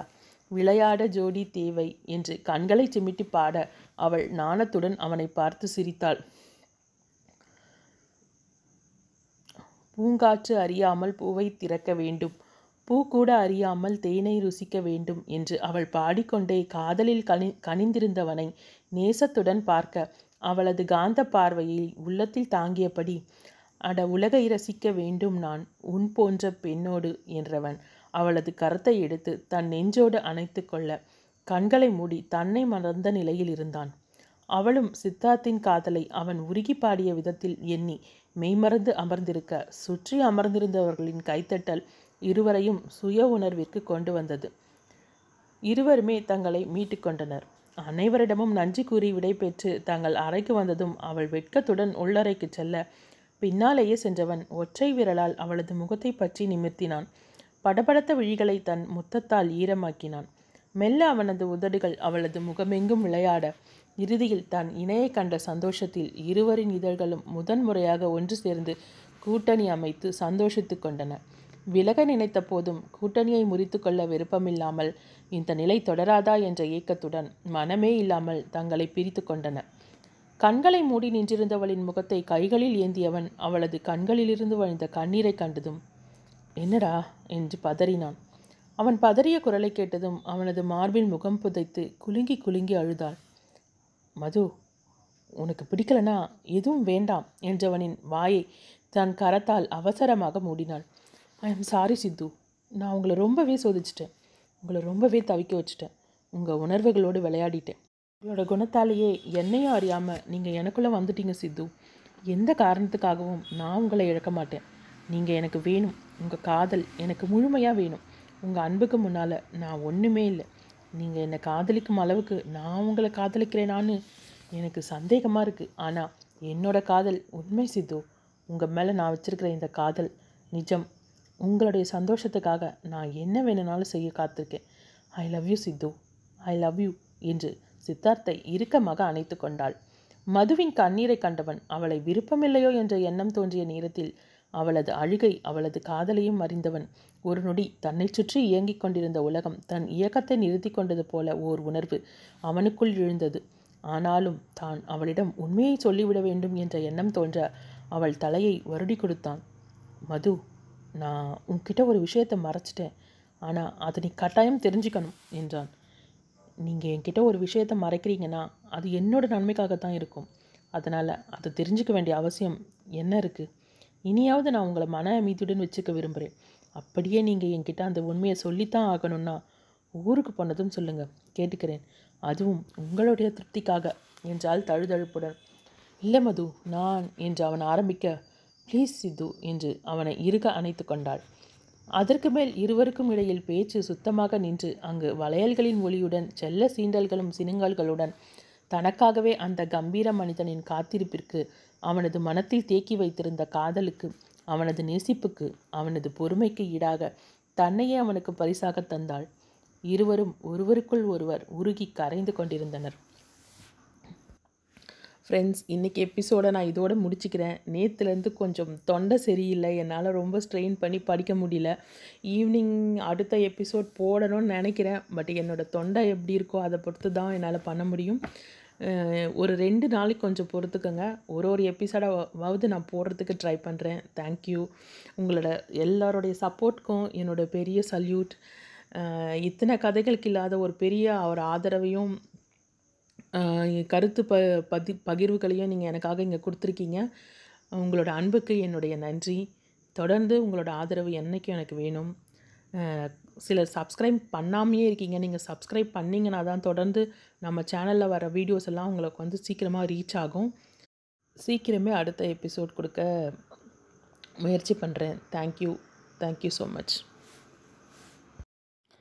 அத்தியாயம் அறுபத்தி மூன்று அதிகாலை சூரியனின் இதமான அந்த காலை வேளையில் தனது கதிர்களால் வெளிச்சத்தை பரவவிட்டான் தூக்கம் கலைந்து எழுந்தவன் முந்தின இரவின் இனிய நினைவுகள் சூழ்ந்திருந்தாலும் அவளிடம் மறைத்திருக்கும் விஷயத்தை சொல்லாமல் துரோகம் செய்கிறோமோ என்ற எண்ணம் அவனது இதயத்தில் முள்ளாக உறுத்தியது.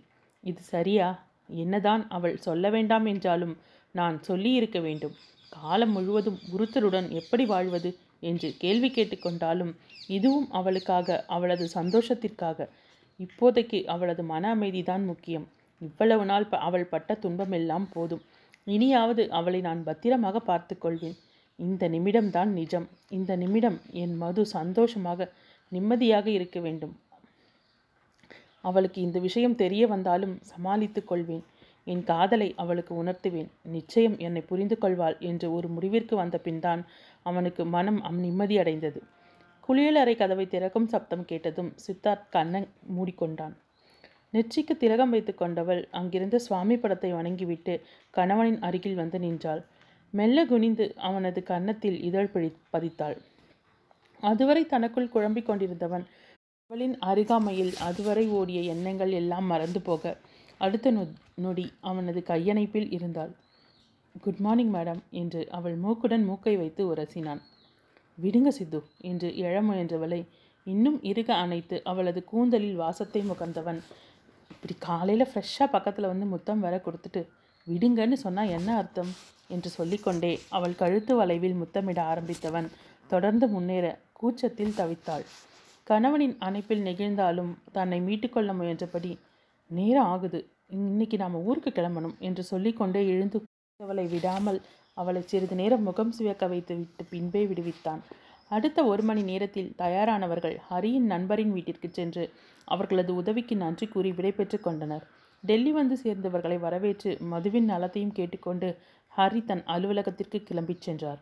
குழந்தைகளுக்கு பள்ளி விடுமுறை என்பதால் வீட்டில் இருந்தனர். வருண் சித்தார்த்தை விளையாட அழைத்தான். இருவரும் வீட்டின் பின்புறம் இருந்த டென்னிஸ் கோர்ட்டில் வருணுக்கு தகுந்தபடி விளையாடி கொண்டிருந்த சித்தார்த்தை பார்த்து கொண்டே அருந்ததியை மடியில் வைத்து ரைம்ஸ் கேட்டுக்கொண்டிருந்தாள் மது. சற்று நேரத்தில் வருணை அவனுடைய நண்பர்கள் வந்து அழைக்கவும் அவர்களுடன் சென்றுவிட மது பக்கத்தில் வந்து அமர்ந்தான் சித்தார்த். குழந்தையுடன் சேர்ந்து ரைம் சொல்லி கொண்டிருந்தவளை என்ன ட்ரைனிங்கா என்றான். அவனை ஒரு பார்வை பார்த்துவிட்டு அவள் குழந்தையுடன் விளையாடிக் கொண்டிருந்தாள். சித்தார்த் அவளது கழுத்தில் விரல்களால் சில்மிஷம் செய்ய அவள் கூச்சத்துடன் நெளிந்தாள். அவனது சீண்டல் தொடர்ந்து கொண்டிருக்க அருந்ததியை தூக்கி அவனது மடியில் அமர வைத்துவிட்டு சிரித்துக்கொண்டே வீட்டின் உள்ளே சென்றாள்.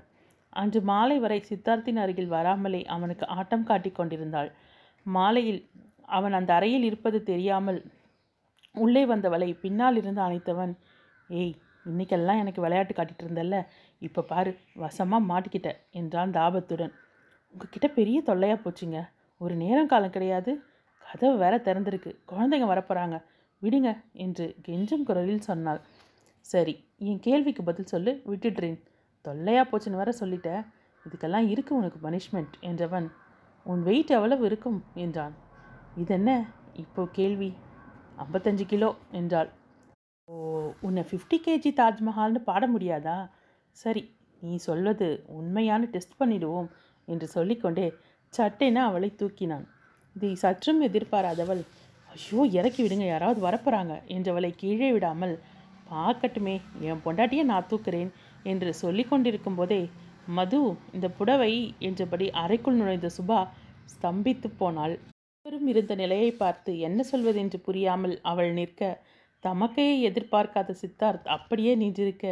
இவ்வளோ நேரம் படித்து படித்து சொன்னேன் கேட்டாதேனே என்று அவள் எண்ணிக்கொண்டிருக்க இவை அனைத்தும் சில் ஒரு சில நொடிகளில் நடந்து முடிந்தன. முதலில் சு சுதாரித்த சுபா சாரி என்று வந்த சிரிப்பை கட்டுப்படுத்த முயன்றபடி வெளியே சென்றாள்.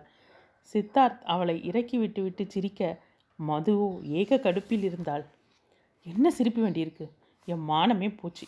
அப்போவே சொன்னேன் கதவு திறந்திருக்கு யாராவது வரப்போகிறாங்கன்னு கேட்டிங்களா? நான் எப்படி நீ அண்ணியோட முகத்தில் முடிப்பேன் என்று தலையில் கை வைத்து கொண்டு அமர்ந்தாள்.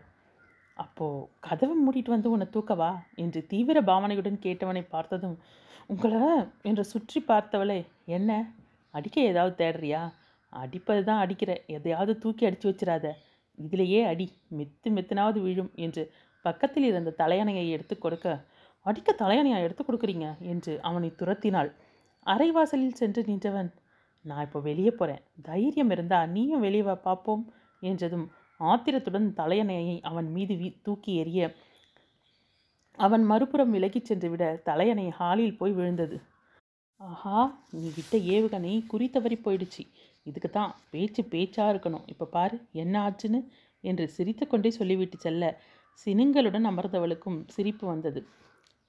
சிரித்துக்கொண்டே ஹரியின் பக்கத்தில் வந்து அமர்ந்தான் சித்தார் என்னடா மாப்ள கலையனை ஹாலுக்கு வந்து விழுது என்றார்.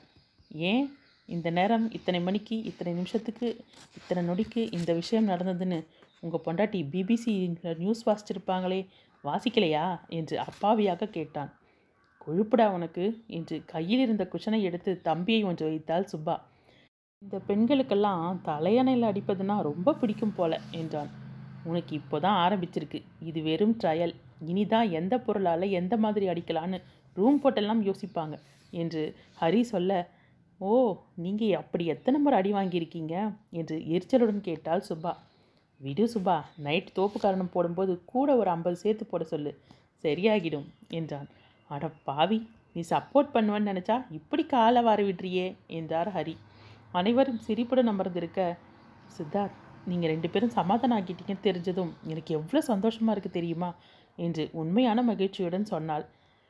அவன் சலிப்புடன் என்றான். என்னடா ஏன் இவ்வளோ சலிப்பு என்றார் ஹரி. தன் தலையை அழுந்தி கோதியவன் தன் மனத்தில் இருக்கும் தவிப்பை சொல்ல சுபா கோபத்துடன் ஏண்டா மனசில் என்ன நினச்சிட்டு மதுவே மதுவே இப்போதான் மனசு மாறி வந்திருக்கா. அவளோட நிம்மதியாக குடும்பம் நடத்துகிற வழியை பாரு. நித்திய காலத்தனமாக ஏதாவது செஞ்சு இருக்கிற நிம்மதியை கெடுத்துக்காதே என்று அழுத்தம் திருத்தமாக சொன்னாள். என்ன பேசுகிற சுபா? எனக்கு மட்டும் அவளோட சந்தோஷமாக இருக்கணும்னு எண்ணம் இல்லையா? ஆனால் ஒவ்வொரு நாளும் என் மனசாட்சி என்னை கேள்வி கேட்குமே. சித்தார்த் நீ நல்லவனாக இருக்கலாம். அதுக்காக இவ்வளோ நல்லவனாக இருக்க நினைக்கக்கூடாது இப்போ என்ன ஆகிடுச்சு நீ ஆரம்பத்தில் சந்தேகப்பட்ட. அப்போது உனக்கு மதுவை பற்றி எதுவுமே தெரியாது. அவன் மேலே தப்பு இல்லைன்னு தெரிஞ்சதும் அவளை கல்யாணம் செஞ்சுக்க பிரியப்பட்ட. அவளோட கடந்த கால வாழ்க்கை தெரிஞ்சதும் அவளுக்காக உருகின. உன்னால தான் அவள் வாழ்க்கை இப்படி ஆகிடுச்சுன்னு உன்னையே நீ வருத்திக்கிட்டு இருந்த. அவளை கல்யாணம் செய்து சந்தோஷமாக வச்சுருக்கணும்னு நினச்ச இது வரைக்கும் நீ செஞ்சது எல்லாமே சரி. ஆனால் தேவையே இல்லாமல் நீ இந்த கதையை அவகிட்ட என் ஏன் சொல்லணும்? அவள் சந்தோஷமாக இருக்கணும்னு தானே நீ நினைக்கிற? இந்த விஷயம் தெரிஞ்சா அவள் சந்தோஷப்படுவாளா? என்று ஹரி அவனுக்கு சொல்லி கொண்டிருக்க சித்தார்த் கவலை தோய்ந்த முகத்துடன் அமர்ந்து கேட்டுக்கொண்டிருந்தான். தும்டா நீ பட்ட வேதனை எல்லாம் போதும். இந்த விஷயத்தை நாங்கள் யாரும் அவகிட்ட சொல்ல போகிறதில்ல நீ இன்னும் அந்த டைரியை பத்திரமா பொக்கிஷமாக வச்சிட்ருக்கியா ஊருக்கு போனதும் முதல் வேலையாக அந்த டைரியை எடுத்து உன் தலையை சுற்றி கடலில் தூக்கி போடு. இல்லை எரிச்சு சாம்பலாக்கு. இன்னொரு முறை உறுத்தலாக இருக்குது அதுவாக இருக்குன்னு நீயே உன் வாழ்க்கையை கெடுத்துக்காதே. புரிஞ்சுதா? என்று அவன் கையை ஆதரவாக தட்டி கொடுத்தாள். எதுவும் சொல்லாமல் அமர்ந்திருக்கும் தன் தம்பியை பார்த்தவள் நம்பிக்கை இல்லாமல் தன் கணவனை பார்த்து உதட்டைச் சுழித்தாள். இதற்கு மேல் கடவுள் விட்ட வழி என்று சொல்வது போல ஒரு பார்வையை பார்த்து விட்டு சென்றார் ஹரி. தற்செயலாக ஜன்னல் அருகில் வந்த மதுவின் காதில் இவர்கள் பேசி பேசியது எதுவும் விழவில்லை என்றாலும் இந்த காட்சியை பார்த்து குழம்பினாள். இவ்வளவு நேரம் நன்றாகத்தானே இருந்தார். இப்போது என்ன ஆயிற்று? என்று குழப்பத்துடன் அங்கிருந்து விலகினாள்.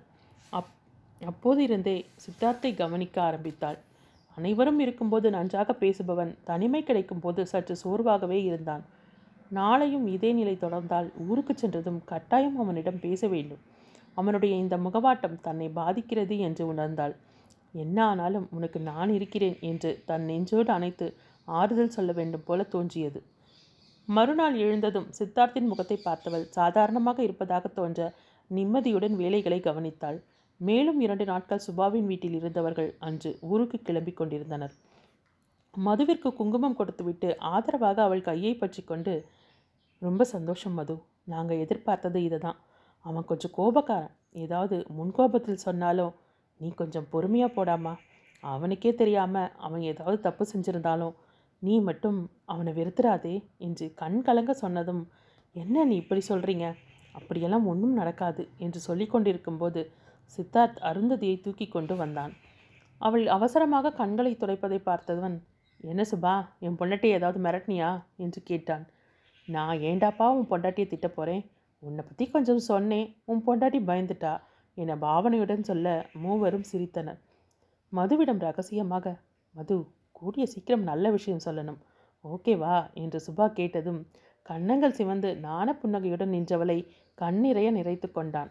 ஊருக்கு செல்லும் முன்பு இருந்தவர்களுக்கும் இப்போது இருப்பவர்களுக்கும் இருந்த வித்தியாசத்தை அனைவருமே நன்கு உணர்ந்தனர். சுபா ஏற்கனவே விஷயத்தை சொல்லியிருந்தாள். தேவகி சந்தோஷத்தை வெளிக்காட்டாத போதும் பாபா கோவிலில் பூஜைக்கு ஏற்பாடு செய்திருந்ததே அவரது மனத்தின் நிறைவை வெளிக்காட்டியது.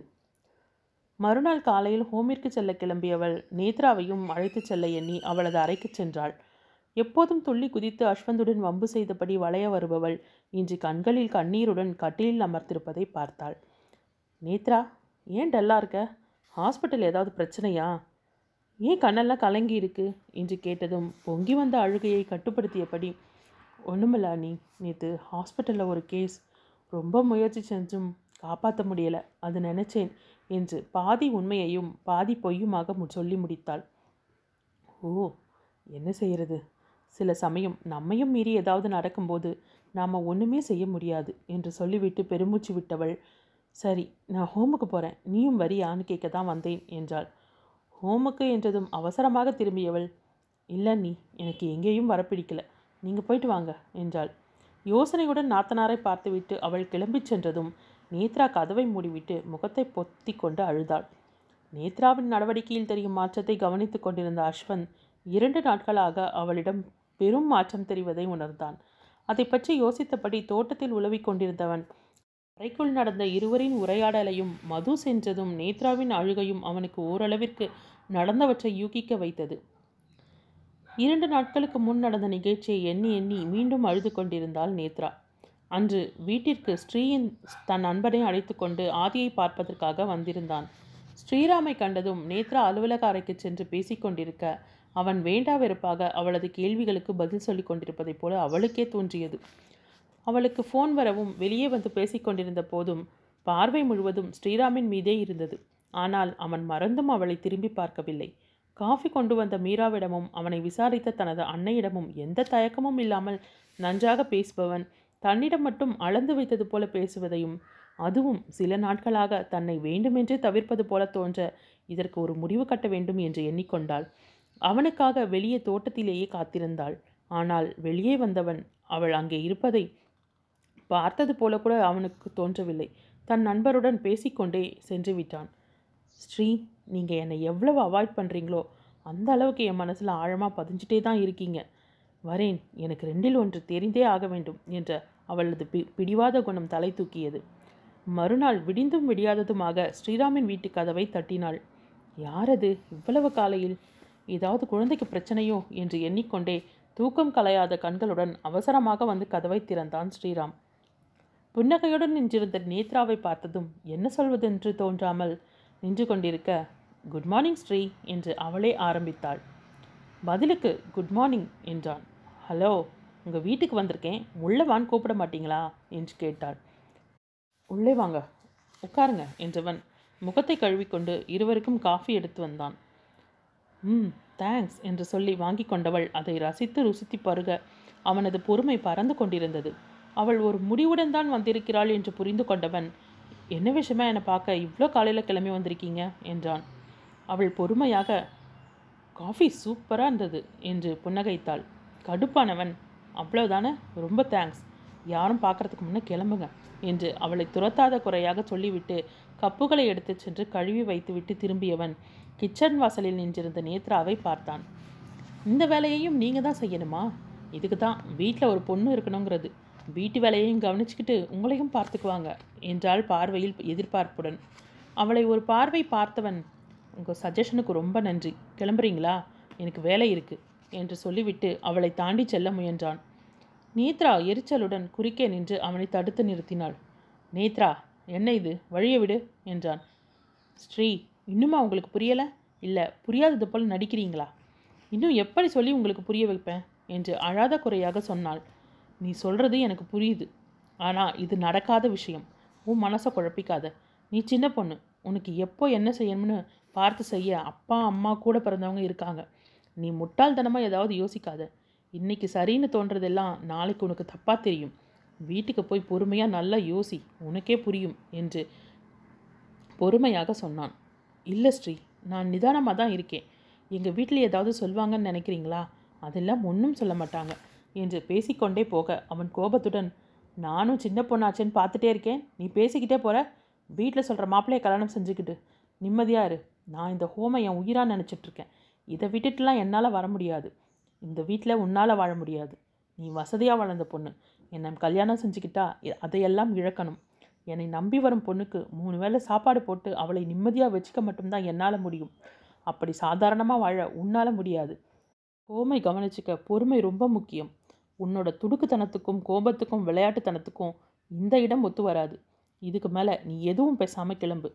இனி நீ இங்கே வர வேண்டாம் என்று சொன்னதும் அவள் அசையாமல் அவனையே பார்த்து கொண்டு நின்றாள். கோபத்துடன் அவள் கையை பிடித்து இழுத்து வந்து வெளியே விட்டான். நடத் நடந்ததை நினைத்தவள் ஸ்ரீ எப்படி ஸ்ரீ என்னோட காதலை மறுக்க உங்களால் முடிஞ்சது? என்று அழுகையோடு புலம்பினாள். ஜன்னல் வழியாக பார்த்த அஸ்வந்த் தன் தங்கையின் கண்ணீரை க- தா- கண்டதும் தாங்க முடியவில்லை. இன்றே இந்த விஷயத்திற்கு ஒரு முடிவு கட்ட வேண்டும் என்று எண்ணிக்கொண்டே சென்றான். அன்று மாலை ஆதியும் சித்தார்த்தும் வந்ததும் தன் அன்னிகளையும் தனியாக அழைத்துச் சென்றவன் அனைத்தையும் சொன்னான். அதன்படி ஐவரும் கூடி பேசி அப்பாவிடம் சொல்லி நேத்ராவிற்கு உடனே மாப்பிள்ளை பார்க்க ஏற்பாடு செய்ய வேண்டும் என்ற முடிவுடன் அன்று இரவே தன் பெற்றோரிடம் சென்று பேசினர். இது எதையும் அறியாத நேத்ரா தன் அறையில் சுருண்டு படுத்திருந்தாள். இரண்டு நாட்களுக்கு பிறகு அன்று காலையில் நேத்ரா ஹாஸ்பிட்டலுக்கு கிளம்பி கொண்டிருக்கும் போது அவளது தந்தை அழைத்தார். நேத்ராம்மா உனக்கு கல்யாணம் செஞ்சிடலாம்னு முடிவு பண்ணியிருக்கோம்.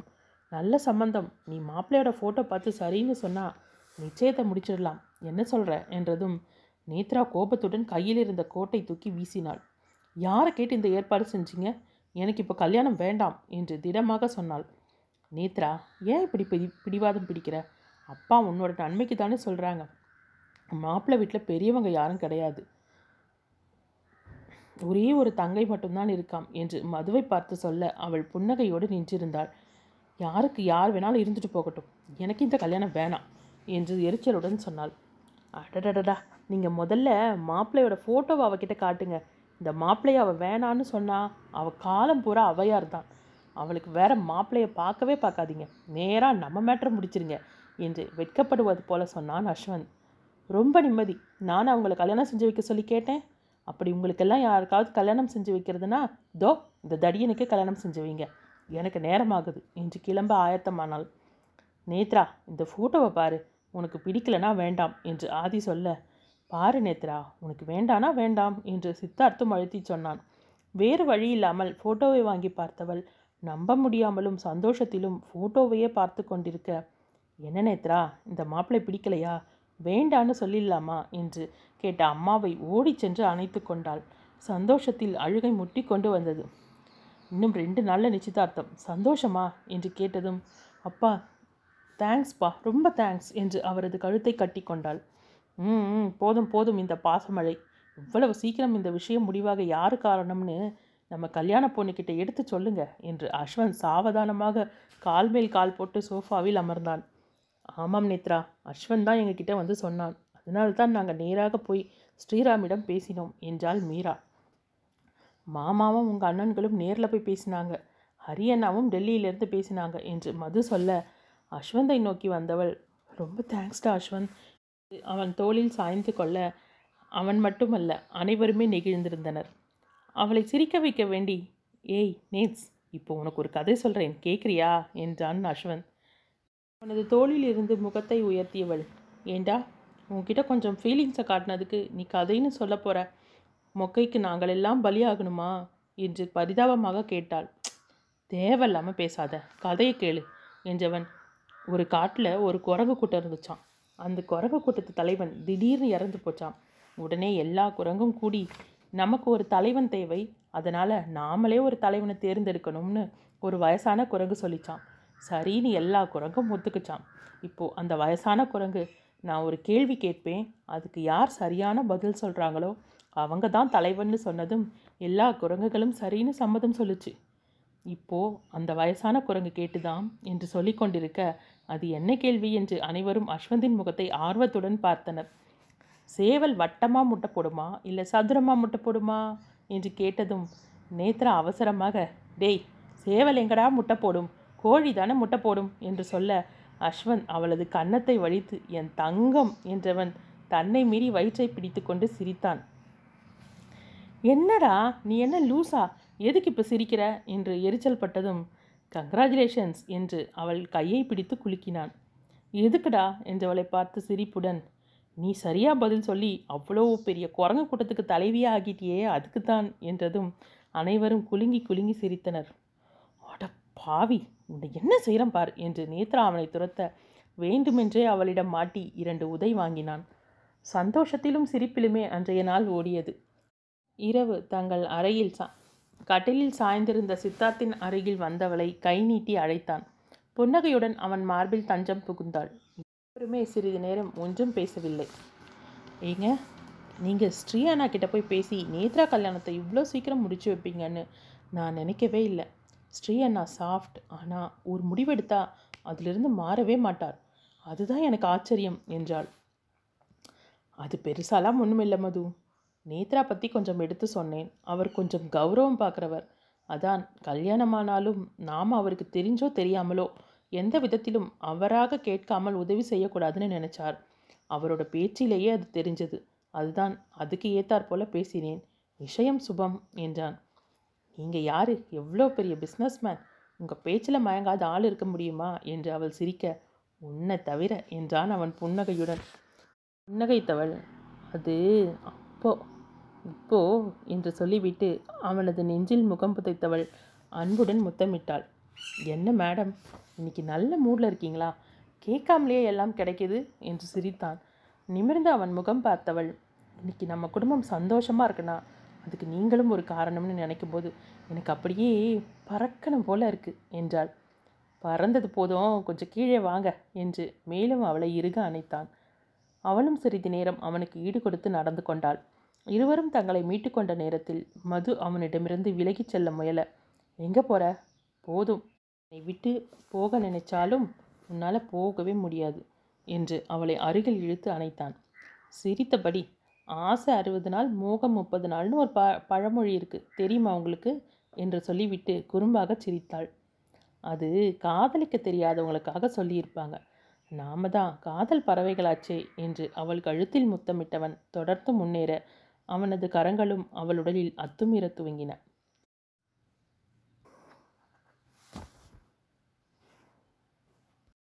அத்தியாயம் அறுபத்தி நான்கு.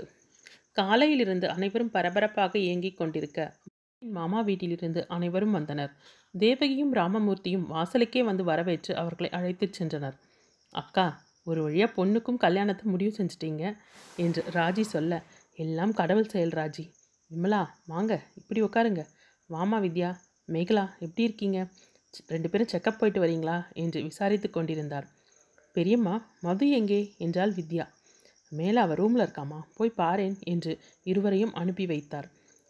சித்தார்த் மதுவின் இடையை பற்றி அனைத்தபடி நின்றிருக்க பேசாமல் நில்லுங்க சித்து. நீங்கள் என்ன சின்ன குழந்தையா? இன்னைக்கு என்னவோ புதுசாக என்ன டை கட்டி விட சொல்கிறீங்க என்று புலம்பிக் கொண்டே டையை கட்டினாள். கட்டி முடித்ததும் விலக முயன்றவளை விடாமல் அவளது இடையில் சித்தார்த்தின் கல கரங்கள் விளையாட என்னங்க இது? எல்லாரும் வந்துடுவாங்க கிளம்பியாச்சுல்ல? நல்ல பிள்ளைல கீழே போங்க. நான் பத்தே நிமிஷத்தில் வந்துடுறேன் என்று அவனது தாடையை பிடித்து கொஞ்சியபடி சொன்னாள். ஏ ஏஞ்சல் இன்னைக்கு என்னவோ தெரியலடா. அப்படியே உன்னை பார்த்துட்டே இருக்கணும் போல இருக்கு. என் கைக்குள்ளேயே வச்சிருக்கணும் போல இருக்கு. எப்படி என்னை மயக்கி வச்சிருக்க? என்றான் கிறக்கமாக. உதட்டை கடித்துக்கொண்டு சிரித்தவளின் முகத்தை பற்றி அருகில் இழுத்தவன் Madhu my sweet little angel என்று கிறக்க குரலில் கொஞ்சிக்கொண்டே அவளது முகமெங்கும் இதழ் பதித்தான். தன் முகம் சிவக்க வாங்கி கொண்டு அவனுக்கு பதில் கொடுத்து கொண்டிருந்தவள் நிலைமையை உணர்ந்து சிது எல்லாரும் வந்துடுவாங்க கிளம்பணும். போங்க என்று சொன்னாலும் குரல் வெளியே வராமலும் அவனிடமிருந்து விலகாமலும் இருந்தாள். அவனும் அவளை விளக்காமல் போவதென்றால் போ என்றான். போ போன்னு சொல்லிட்டு இப்படி என்னை விடாமல் பிடிச்சிருந்தா என்ன அர்த்தம்? என்று பேசிக்கொண்டே தன்னாலும் அவனிடமிருந்து தன்னை மீட்டுக்கொண்டு வர முடியாமலும் அவனது அன்பின் வேகத்தில் கட்டுண்டு தன் இரு கைகளையும் மாலையாக கோர்த்து அவனது கழுத்தைச் சுற்றி போட்டாள். அச்சோ ஐ ஆம் சாரி சாரி என்ற வார்த்தைகளால் திடுக்கிட்டு இருவரும் திரும்பி பார்க்க மேகலாவும் வித்யாவும் கதவை மூடிக்கொண்டு வெளியே செல்வதை பார்த்தனர். மது வெட்கத்திலும் சித்தார்த் ஒருவிதமான தவிப்பிலும் இருக்க சமாளித்தவன் நான் கீழே போறேன்டா நீ சீக்கிரம் வா என்று கட்டிலில் அமர்ந்திருந்தவளின் கரத்தை பிடித்து அழுத்திவிட்டு கதவை திறந்து கொண்டு வெளியே சென்றான். வெளியே மேகலாவும் வித்யாவும் மனம் நிறைய மதுவின் மாற்றம் குறித்து சந்தோஷத்துடனும் இப்படி அவர்களின் அந்தரங்கத்தில் அத்துமீறி நுழைந்து விட்டோமோ என்று சிறு சஞ்சலத்துடனும் நின்றிருக்க வெளியில் வந்தவன் சாதாரணமாக இருவரையும் விசாரித்துவிட்டு உள்ளே போங்க என்று சொல்லிவிட்டு கீழே சென்று விட்டான். உள்ளே சென்ற இருவரும் மதுவின் அருகில் சென்று நின்றனர். அவள் மெல்ல எழுந்து நிற்க சாரிம்மா நாங்கள் ரெண்டு தடவை கதவு தட்டினோம். ஆனால் குரலே இல்லை. அதனால்தான் என்று வித்யா விளக்கம் சொல்ல நிமிர்ந்து இருவரையும் பார்த்தாள். பரவாயில்ல என்று நாண புன்னகை புரிய மேகலா அதான் சரியாக தான் சொல்லியிருக்கார் மது. சீக்கிரமே நம்ம மது மாறிடுவா. சித்தார்த் அவளை நல்லா பார்த்துப்பார். பொறுப்பான கைகளில் தான் நம்ம அவரை ஒப் ஒப்படைச்சிருக்கோம். எந்த கவலையும் வேண்டாம்னு எப்பவும் சமாதானம் சொல்லிகிட்டே இருப்பார். அது இன்னைக்கு எவ்வளோ உண்மையாயிடுச்சு. இதை கேட்டால் எப்படி சந்தோஷப்படுவார் தெரியுமா? என்றாள் வித்யா. எங்களுடைய இத்தனை நாள் வேண்டுதல் வீண் போகலை. சரி கீழே போகலாமா என்று ஒன்றும் பேசாமல் நின்றிருந்தவளை கேட்டனர். ம் என்று சொல்லிக்கொண்டே என்னோட சந்தோஷம் எத்தனை பேரை சந்தோஷப்பட வைக்குது? ஆனால் இவ்வளவு பாசமாக இருப்பற இருப்பவர்களை நான் எவ்வளவு கவலைப்பட வைத்திருக்கிறேன் என்று தனக்குள்ளே எண்ணிக்கொண்டு கீழே வந்தவள் அங்கிருந்த உறவினர்களையெல்லாம் பார்த்து சகஜ நிலைக்கு திரும்பினாள். சுற்றம் நட்பு புடை சூழ ஸ்ரீ ஸ்ரீராம் நேத்ராவின் நிச்சய தாம்பூலம் சிறப்பாக நடந்து முடிந்தது. மதுவும் மீராவும் வீட்டு மருமகள்களாக எல்லாவற்றையும் பொறுப்பாக செய்து கொண்டிருந்தனர். இடையிடையே சித்தார்த்தும் மதுவும் கஞ்சாடையிலேயே பேசிக்கொள்ளவும் தவறவில்லை. அது மற்றவர் கண்களுக்கும் தவறவில்லை. ஸ்ரீராம் அனைவரிடமும் விடைபெற்று கொண்டு கிளம்பிச் சென்றதும் நண்பர்கள் கூட்டம் முழுவதும் தோட்டத்தில் போடப்பட்டிருந்த பந்தலின் கீழே அமர்ந்து அரட்டை அடித்து கொண்டிருந்தனர். நேரம் ஓடிக்கொண்டிருந்தது அஸ்வந்த் வழக்கம் போல தன் ஜோக்குகளால் அனைவரையும் சிரிக்க வைத்து கொண்டிருந்தான். பேச்சு திசை மாறி மாறி கணவன் மனைவிக்கு இடையே வரும் பிரச்சனைகளை பற்றி வந்து நின்றன. ஆண்கள் அனைவரும் பிரச்சனைகளுக்கு முழு காரணமும் பெண்களே என்று சொல்ல பெண்களோ ஆண்களே என்று சூடாக விவாதித்து கொண்டிருந்தனர். இங்கே பாருங்க பெண்கள் எல்லாரும் வெளியே கிளம்ப சொன்னால் அவ்வளவுதான். நாளைக்கு போகிறதுக்கு நாம் இன்றைக்கே சொல்லணும். நீங்களே லேடின்னு தமிழில் எழுதிட்டு அதை ரிவர்ஸில் படிங்க டிலேன்னு வரும் என்றான் அஸ்வந்த். டே அஷ் எப்படியெல்லாம் திங்க் பண்ணுறடா மேதடா நீ என்றான் சுரேஷ். நன்றி தலைவா என்று சிரித்தான் அவன். போதுண்டா ரம்பம். கொஞ்சம் உன் வாயை மூடு. உனக்கு வரப்போறா பாரு. ஐயோ பாவம். அந்த மகராசி எங்கே இருக்காளோ என்று வானத்தை பார்த்து கையை தூக்கிச் சொன்னால் நேத்ரா. உனக்கே ஒரு ஸ்ரீராம் கிடைக்கும்போது எனக்கு ஒரு ஸ்ரீதேவி கிடைக்க மாட்டாளா? என்று பந்தாவாக அவனும் கூற தீபக்கும் மதுவும் ஒருவரை ஒருவர் பார்த்து சிரித்து கொண்டனர். என்ன நீ இப்படி மர்மமாக சிரிக்கிறீங்க? என்ன விஷயம்? என்றான். உங்கள் அன்னிக்கு நானும் அவளும் சின்ன வயசில் போடுற சண்டையெல்லாம் ஞாபகம் வந்துடுச்சு என்றான் தீபக். மது போடாத சண்டையா? நாங்கள் வாங்காத அடியா? அப்பா இப்போ நினைச்சாலும் அப்படியே நடுங்குது என்றான் சுரேஷ். போதும் போதும். அப்படியே பேசி வேற டாபிக் போயிடாதீங்க. முதல்ல விஷயத்தை முடிங்க. மது நீ உன்னோட கருத்தை சொல்லு என்றாள் கீதா. என்னை பொறுத்த வரைக்கும் பிரச்சனை வர ரெண்டு பேருமே தான் காரணம் என்றதும் மது நீ நியாயவாதி. எப்படி உண்மையை சொல்கிற பாரு? என்றான் சுரேஷ். ஹஸ்பண்ட் அண்ட் ஒய்ஃப் ரெண்டு பேருக்கும் எதனால் பிரச்சனை வருது? ரெண்டு பேரும் முதல்ல மனசு விட்டு பேசுறது கிடையாது. ஒருத்தர் மேலே ஒருத்தர் நம்பிக்கை வைக்கணும். தெரியாமல் செய்யும் தவிர பெருசு பண்ணக்கூடாது.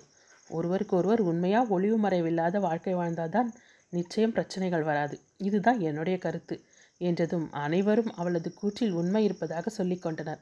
மது சித்தார்த்தை திரும்பி பார்க்க அவன் முகமோ கலவையான பாவத்தை வெளிப்படுத்தியது. அன்று சுபானியின் வீட்டில் இருந்தபோதும் அவனது முகம் இதே போலத்தானே இருந்தது.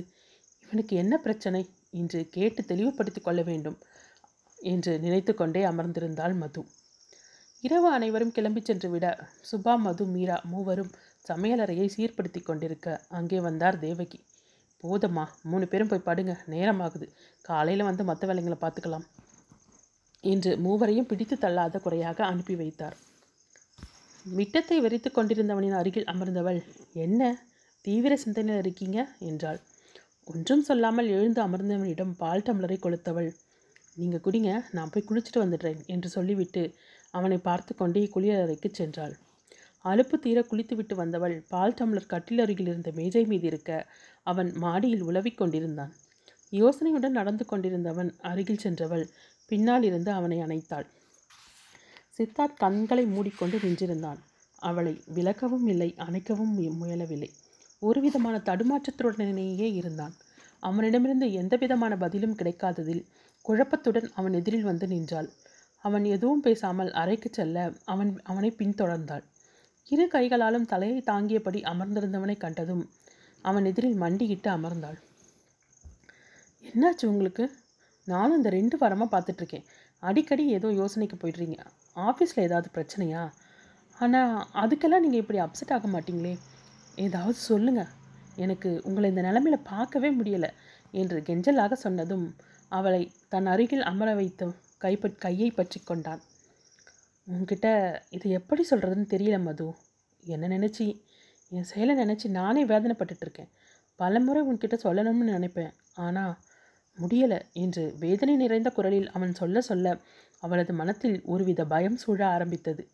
அதுவும் நீ இன்னைக்கு பேசினதை கேட்டதும் இனியும் உன்கிட்ட மறைக்கக்கூடாதுன்னு முடிவு பண்ணிட்டேன். ஆனால் அதை எப்படி ஆரம்பிக்கிறதுன்னு தான் தெரியலை.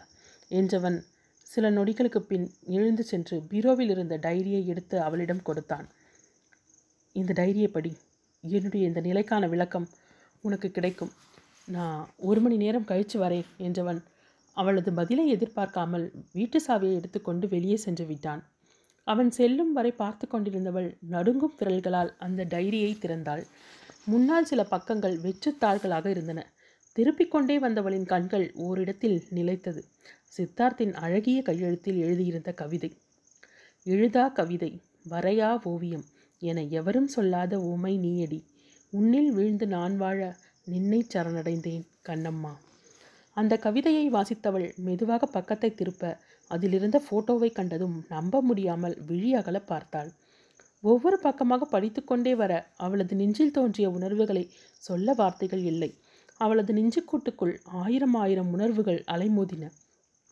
மொத்த டைரியையும் படித்தவள் முக்கிய முகத்துடன் அமர்ந்திருந்தாள். ஒன்றரை மணி நேரமாக மனக்கலக்கத்துடன் பீச்சில் அமர்ந்திருந்த சித்தார்த் வீட்டை நோக்கி நடந்தான். அரைக்கதவை திறந்தவன் சிலையென அமர்ந்திருந்தவள் அருகில் சென்று மது என்று அழைத்தபடி அவளது தோளில் கையை வைத்ததும் சரையல் என்று அவனை நிமிர்ந்து பார்த்தவளது விழிகளில் தோன்றிய பாவம் இன்னதென்று அவனால் வரையறுக்க இயலவில்லை. அவ்வளவு நேரமும் தன்னை கட்டுப்படுத்தி கொண்டிருந்தவள் அவனை கண்டதும் நீங்களா? நீங்களா என்ன சந்தேகப்பட்டீங்க சித்து?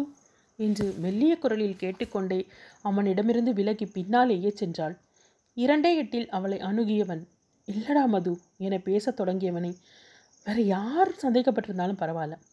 நீங்கள் நீங்கள் எப்படி சந்தேகப்படலாம்? அதுவும் என்ன போய்? என்று க கத்திக்கொண்டே பாய்ந்து அவன் சட்டையை பிடித்து உலுக்கியபடி கேட்க அடிப்பட்ட மானின் கதறலாய் அவளது வார்த்தைகள் அவனது செவியில் அரைந்தன இதற்கு என்ன பதில் சொல்வேன் கடவுளே? என்று அவன் மனம் அரற்றத் துவங்க அதற்கு மேல் அவளது கதறல்கள் அவனுடைய காதில் நுழைந்தாலும் கருத்தில் பதியவில்லை. மது ப்ளீஸ்டா அழாதே என்றதும் அவன் நெஞ்சில் சாய்ந்து கதறினாள். ஏன் ஏன் ஏன் சித்து நீங்கள் என்கிட்ட ஏன் மறைச்சிங்க? நீங்கள் என்னை காதலிச்சதை முதல்லையே என்கிட்ட சொல்லலை. எதுக்காக? என்கிட்ட இருந்து ஏன் விலகி போனீங்க? நீங்கள் அன்றைக்கி என்கிட்ட சொல்லியிருந்தா அர்ஜுன்னு ஒருத்தன் என் வாழ்க்கையில் வராமலே போயிருப்பானே. வேறு ஏதாவது ஒரு பொண்ணை கல்யாணம் பண்ணிக்கிட்டு உயிரோட இருந்திருப்பானே. என் வாழ்க்கையும் திசை மாறி போகாமல் இருந்திருக்குமே. நாமளும் சந்தோஷமாக இருந்திருக்கலாமே. ஏன் சித்து ஏன் நீங்கள் முதலையே என்கிட்ட சொல்லலை? நீங்கள் என்னை சந்தேகப்பட்ட போதாவது நேரடியாக வந்து என்கிட்ட பேசியிருக்கலாமே. என்று தன் மீது சாய்த்து கொண்டு புலம்புவளை தேற்ற வழி தெரியாமல் நின்று கொண்டிருந்தான். அவன் மனத்தில் மீண்டும் மீண்டும் நீ என்னை சந்தேகப்பட்டாயே? என்ற அந்த ஒரு கேள்வியை சுற்றி சுற்றி வந்து அவனை சுட்டரித்து கொண்டிருந்தது. அவள் புலம்பிய மற்ற எதுவும் அவனது மனத்தில் பதியவில்லை. மனம் நிறைய வலியுடன் ஒன்றும் பேசாமல் அவளை அணைத்தபடி நின்றிருந்தான். தான் இவ்வளவு தூரம் பேசியும் அவனிடமிருந்து ஒரு பதிலும் வராததால் நிமிர்ந்து அவனது முகத்தை பார்த்தவள் திகைத்தாள். உலகத்தின் அத்தனை சோகத்தையும் தன்னுள்ளே அடக்கிக் கொண்டவனைப் போன்ற அவனது முகபாவனை அவளை திகைக்க வைத்தது. அவள் வாயிலிருந்து மேலும் வெளிவரத் துடித்த வார்த்தைகள் அப்படியே அடங்கின.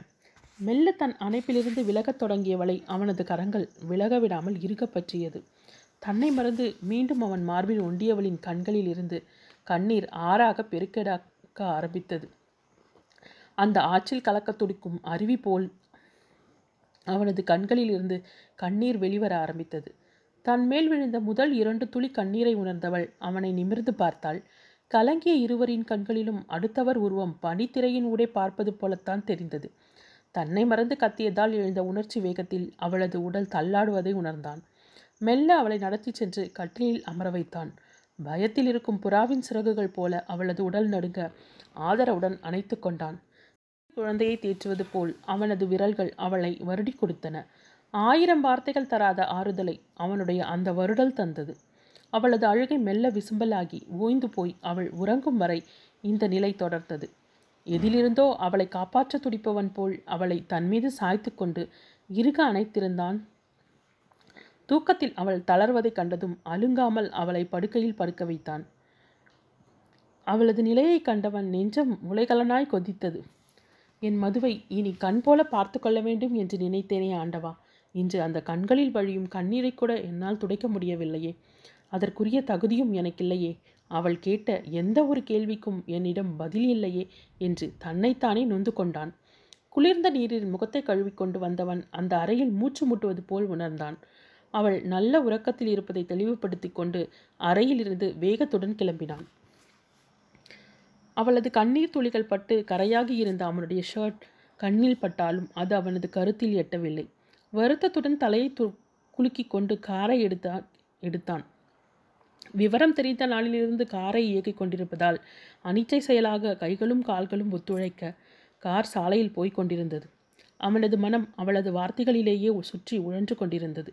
மீண்டும் மீண்டும் தன் காதுகளில் ஒலித்த அவளது கதறல் மட்டுமே அவனை முழுவதுமாக ஆக்கிரமித்திருந்தது. வெளிக்காற்று முகத்தில் பட்டு சிறிதே சமநிலை அடைந்தவன் சடார் என்று காரை நிறுத்தினான். ஓ மது நீ என்ன சொன்னாய்?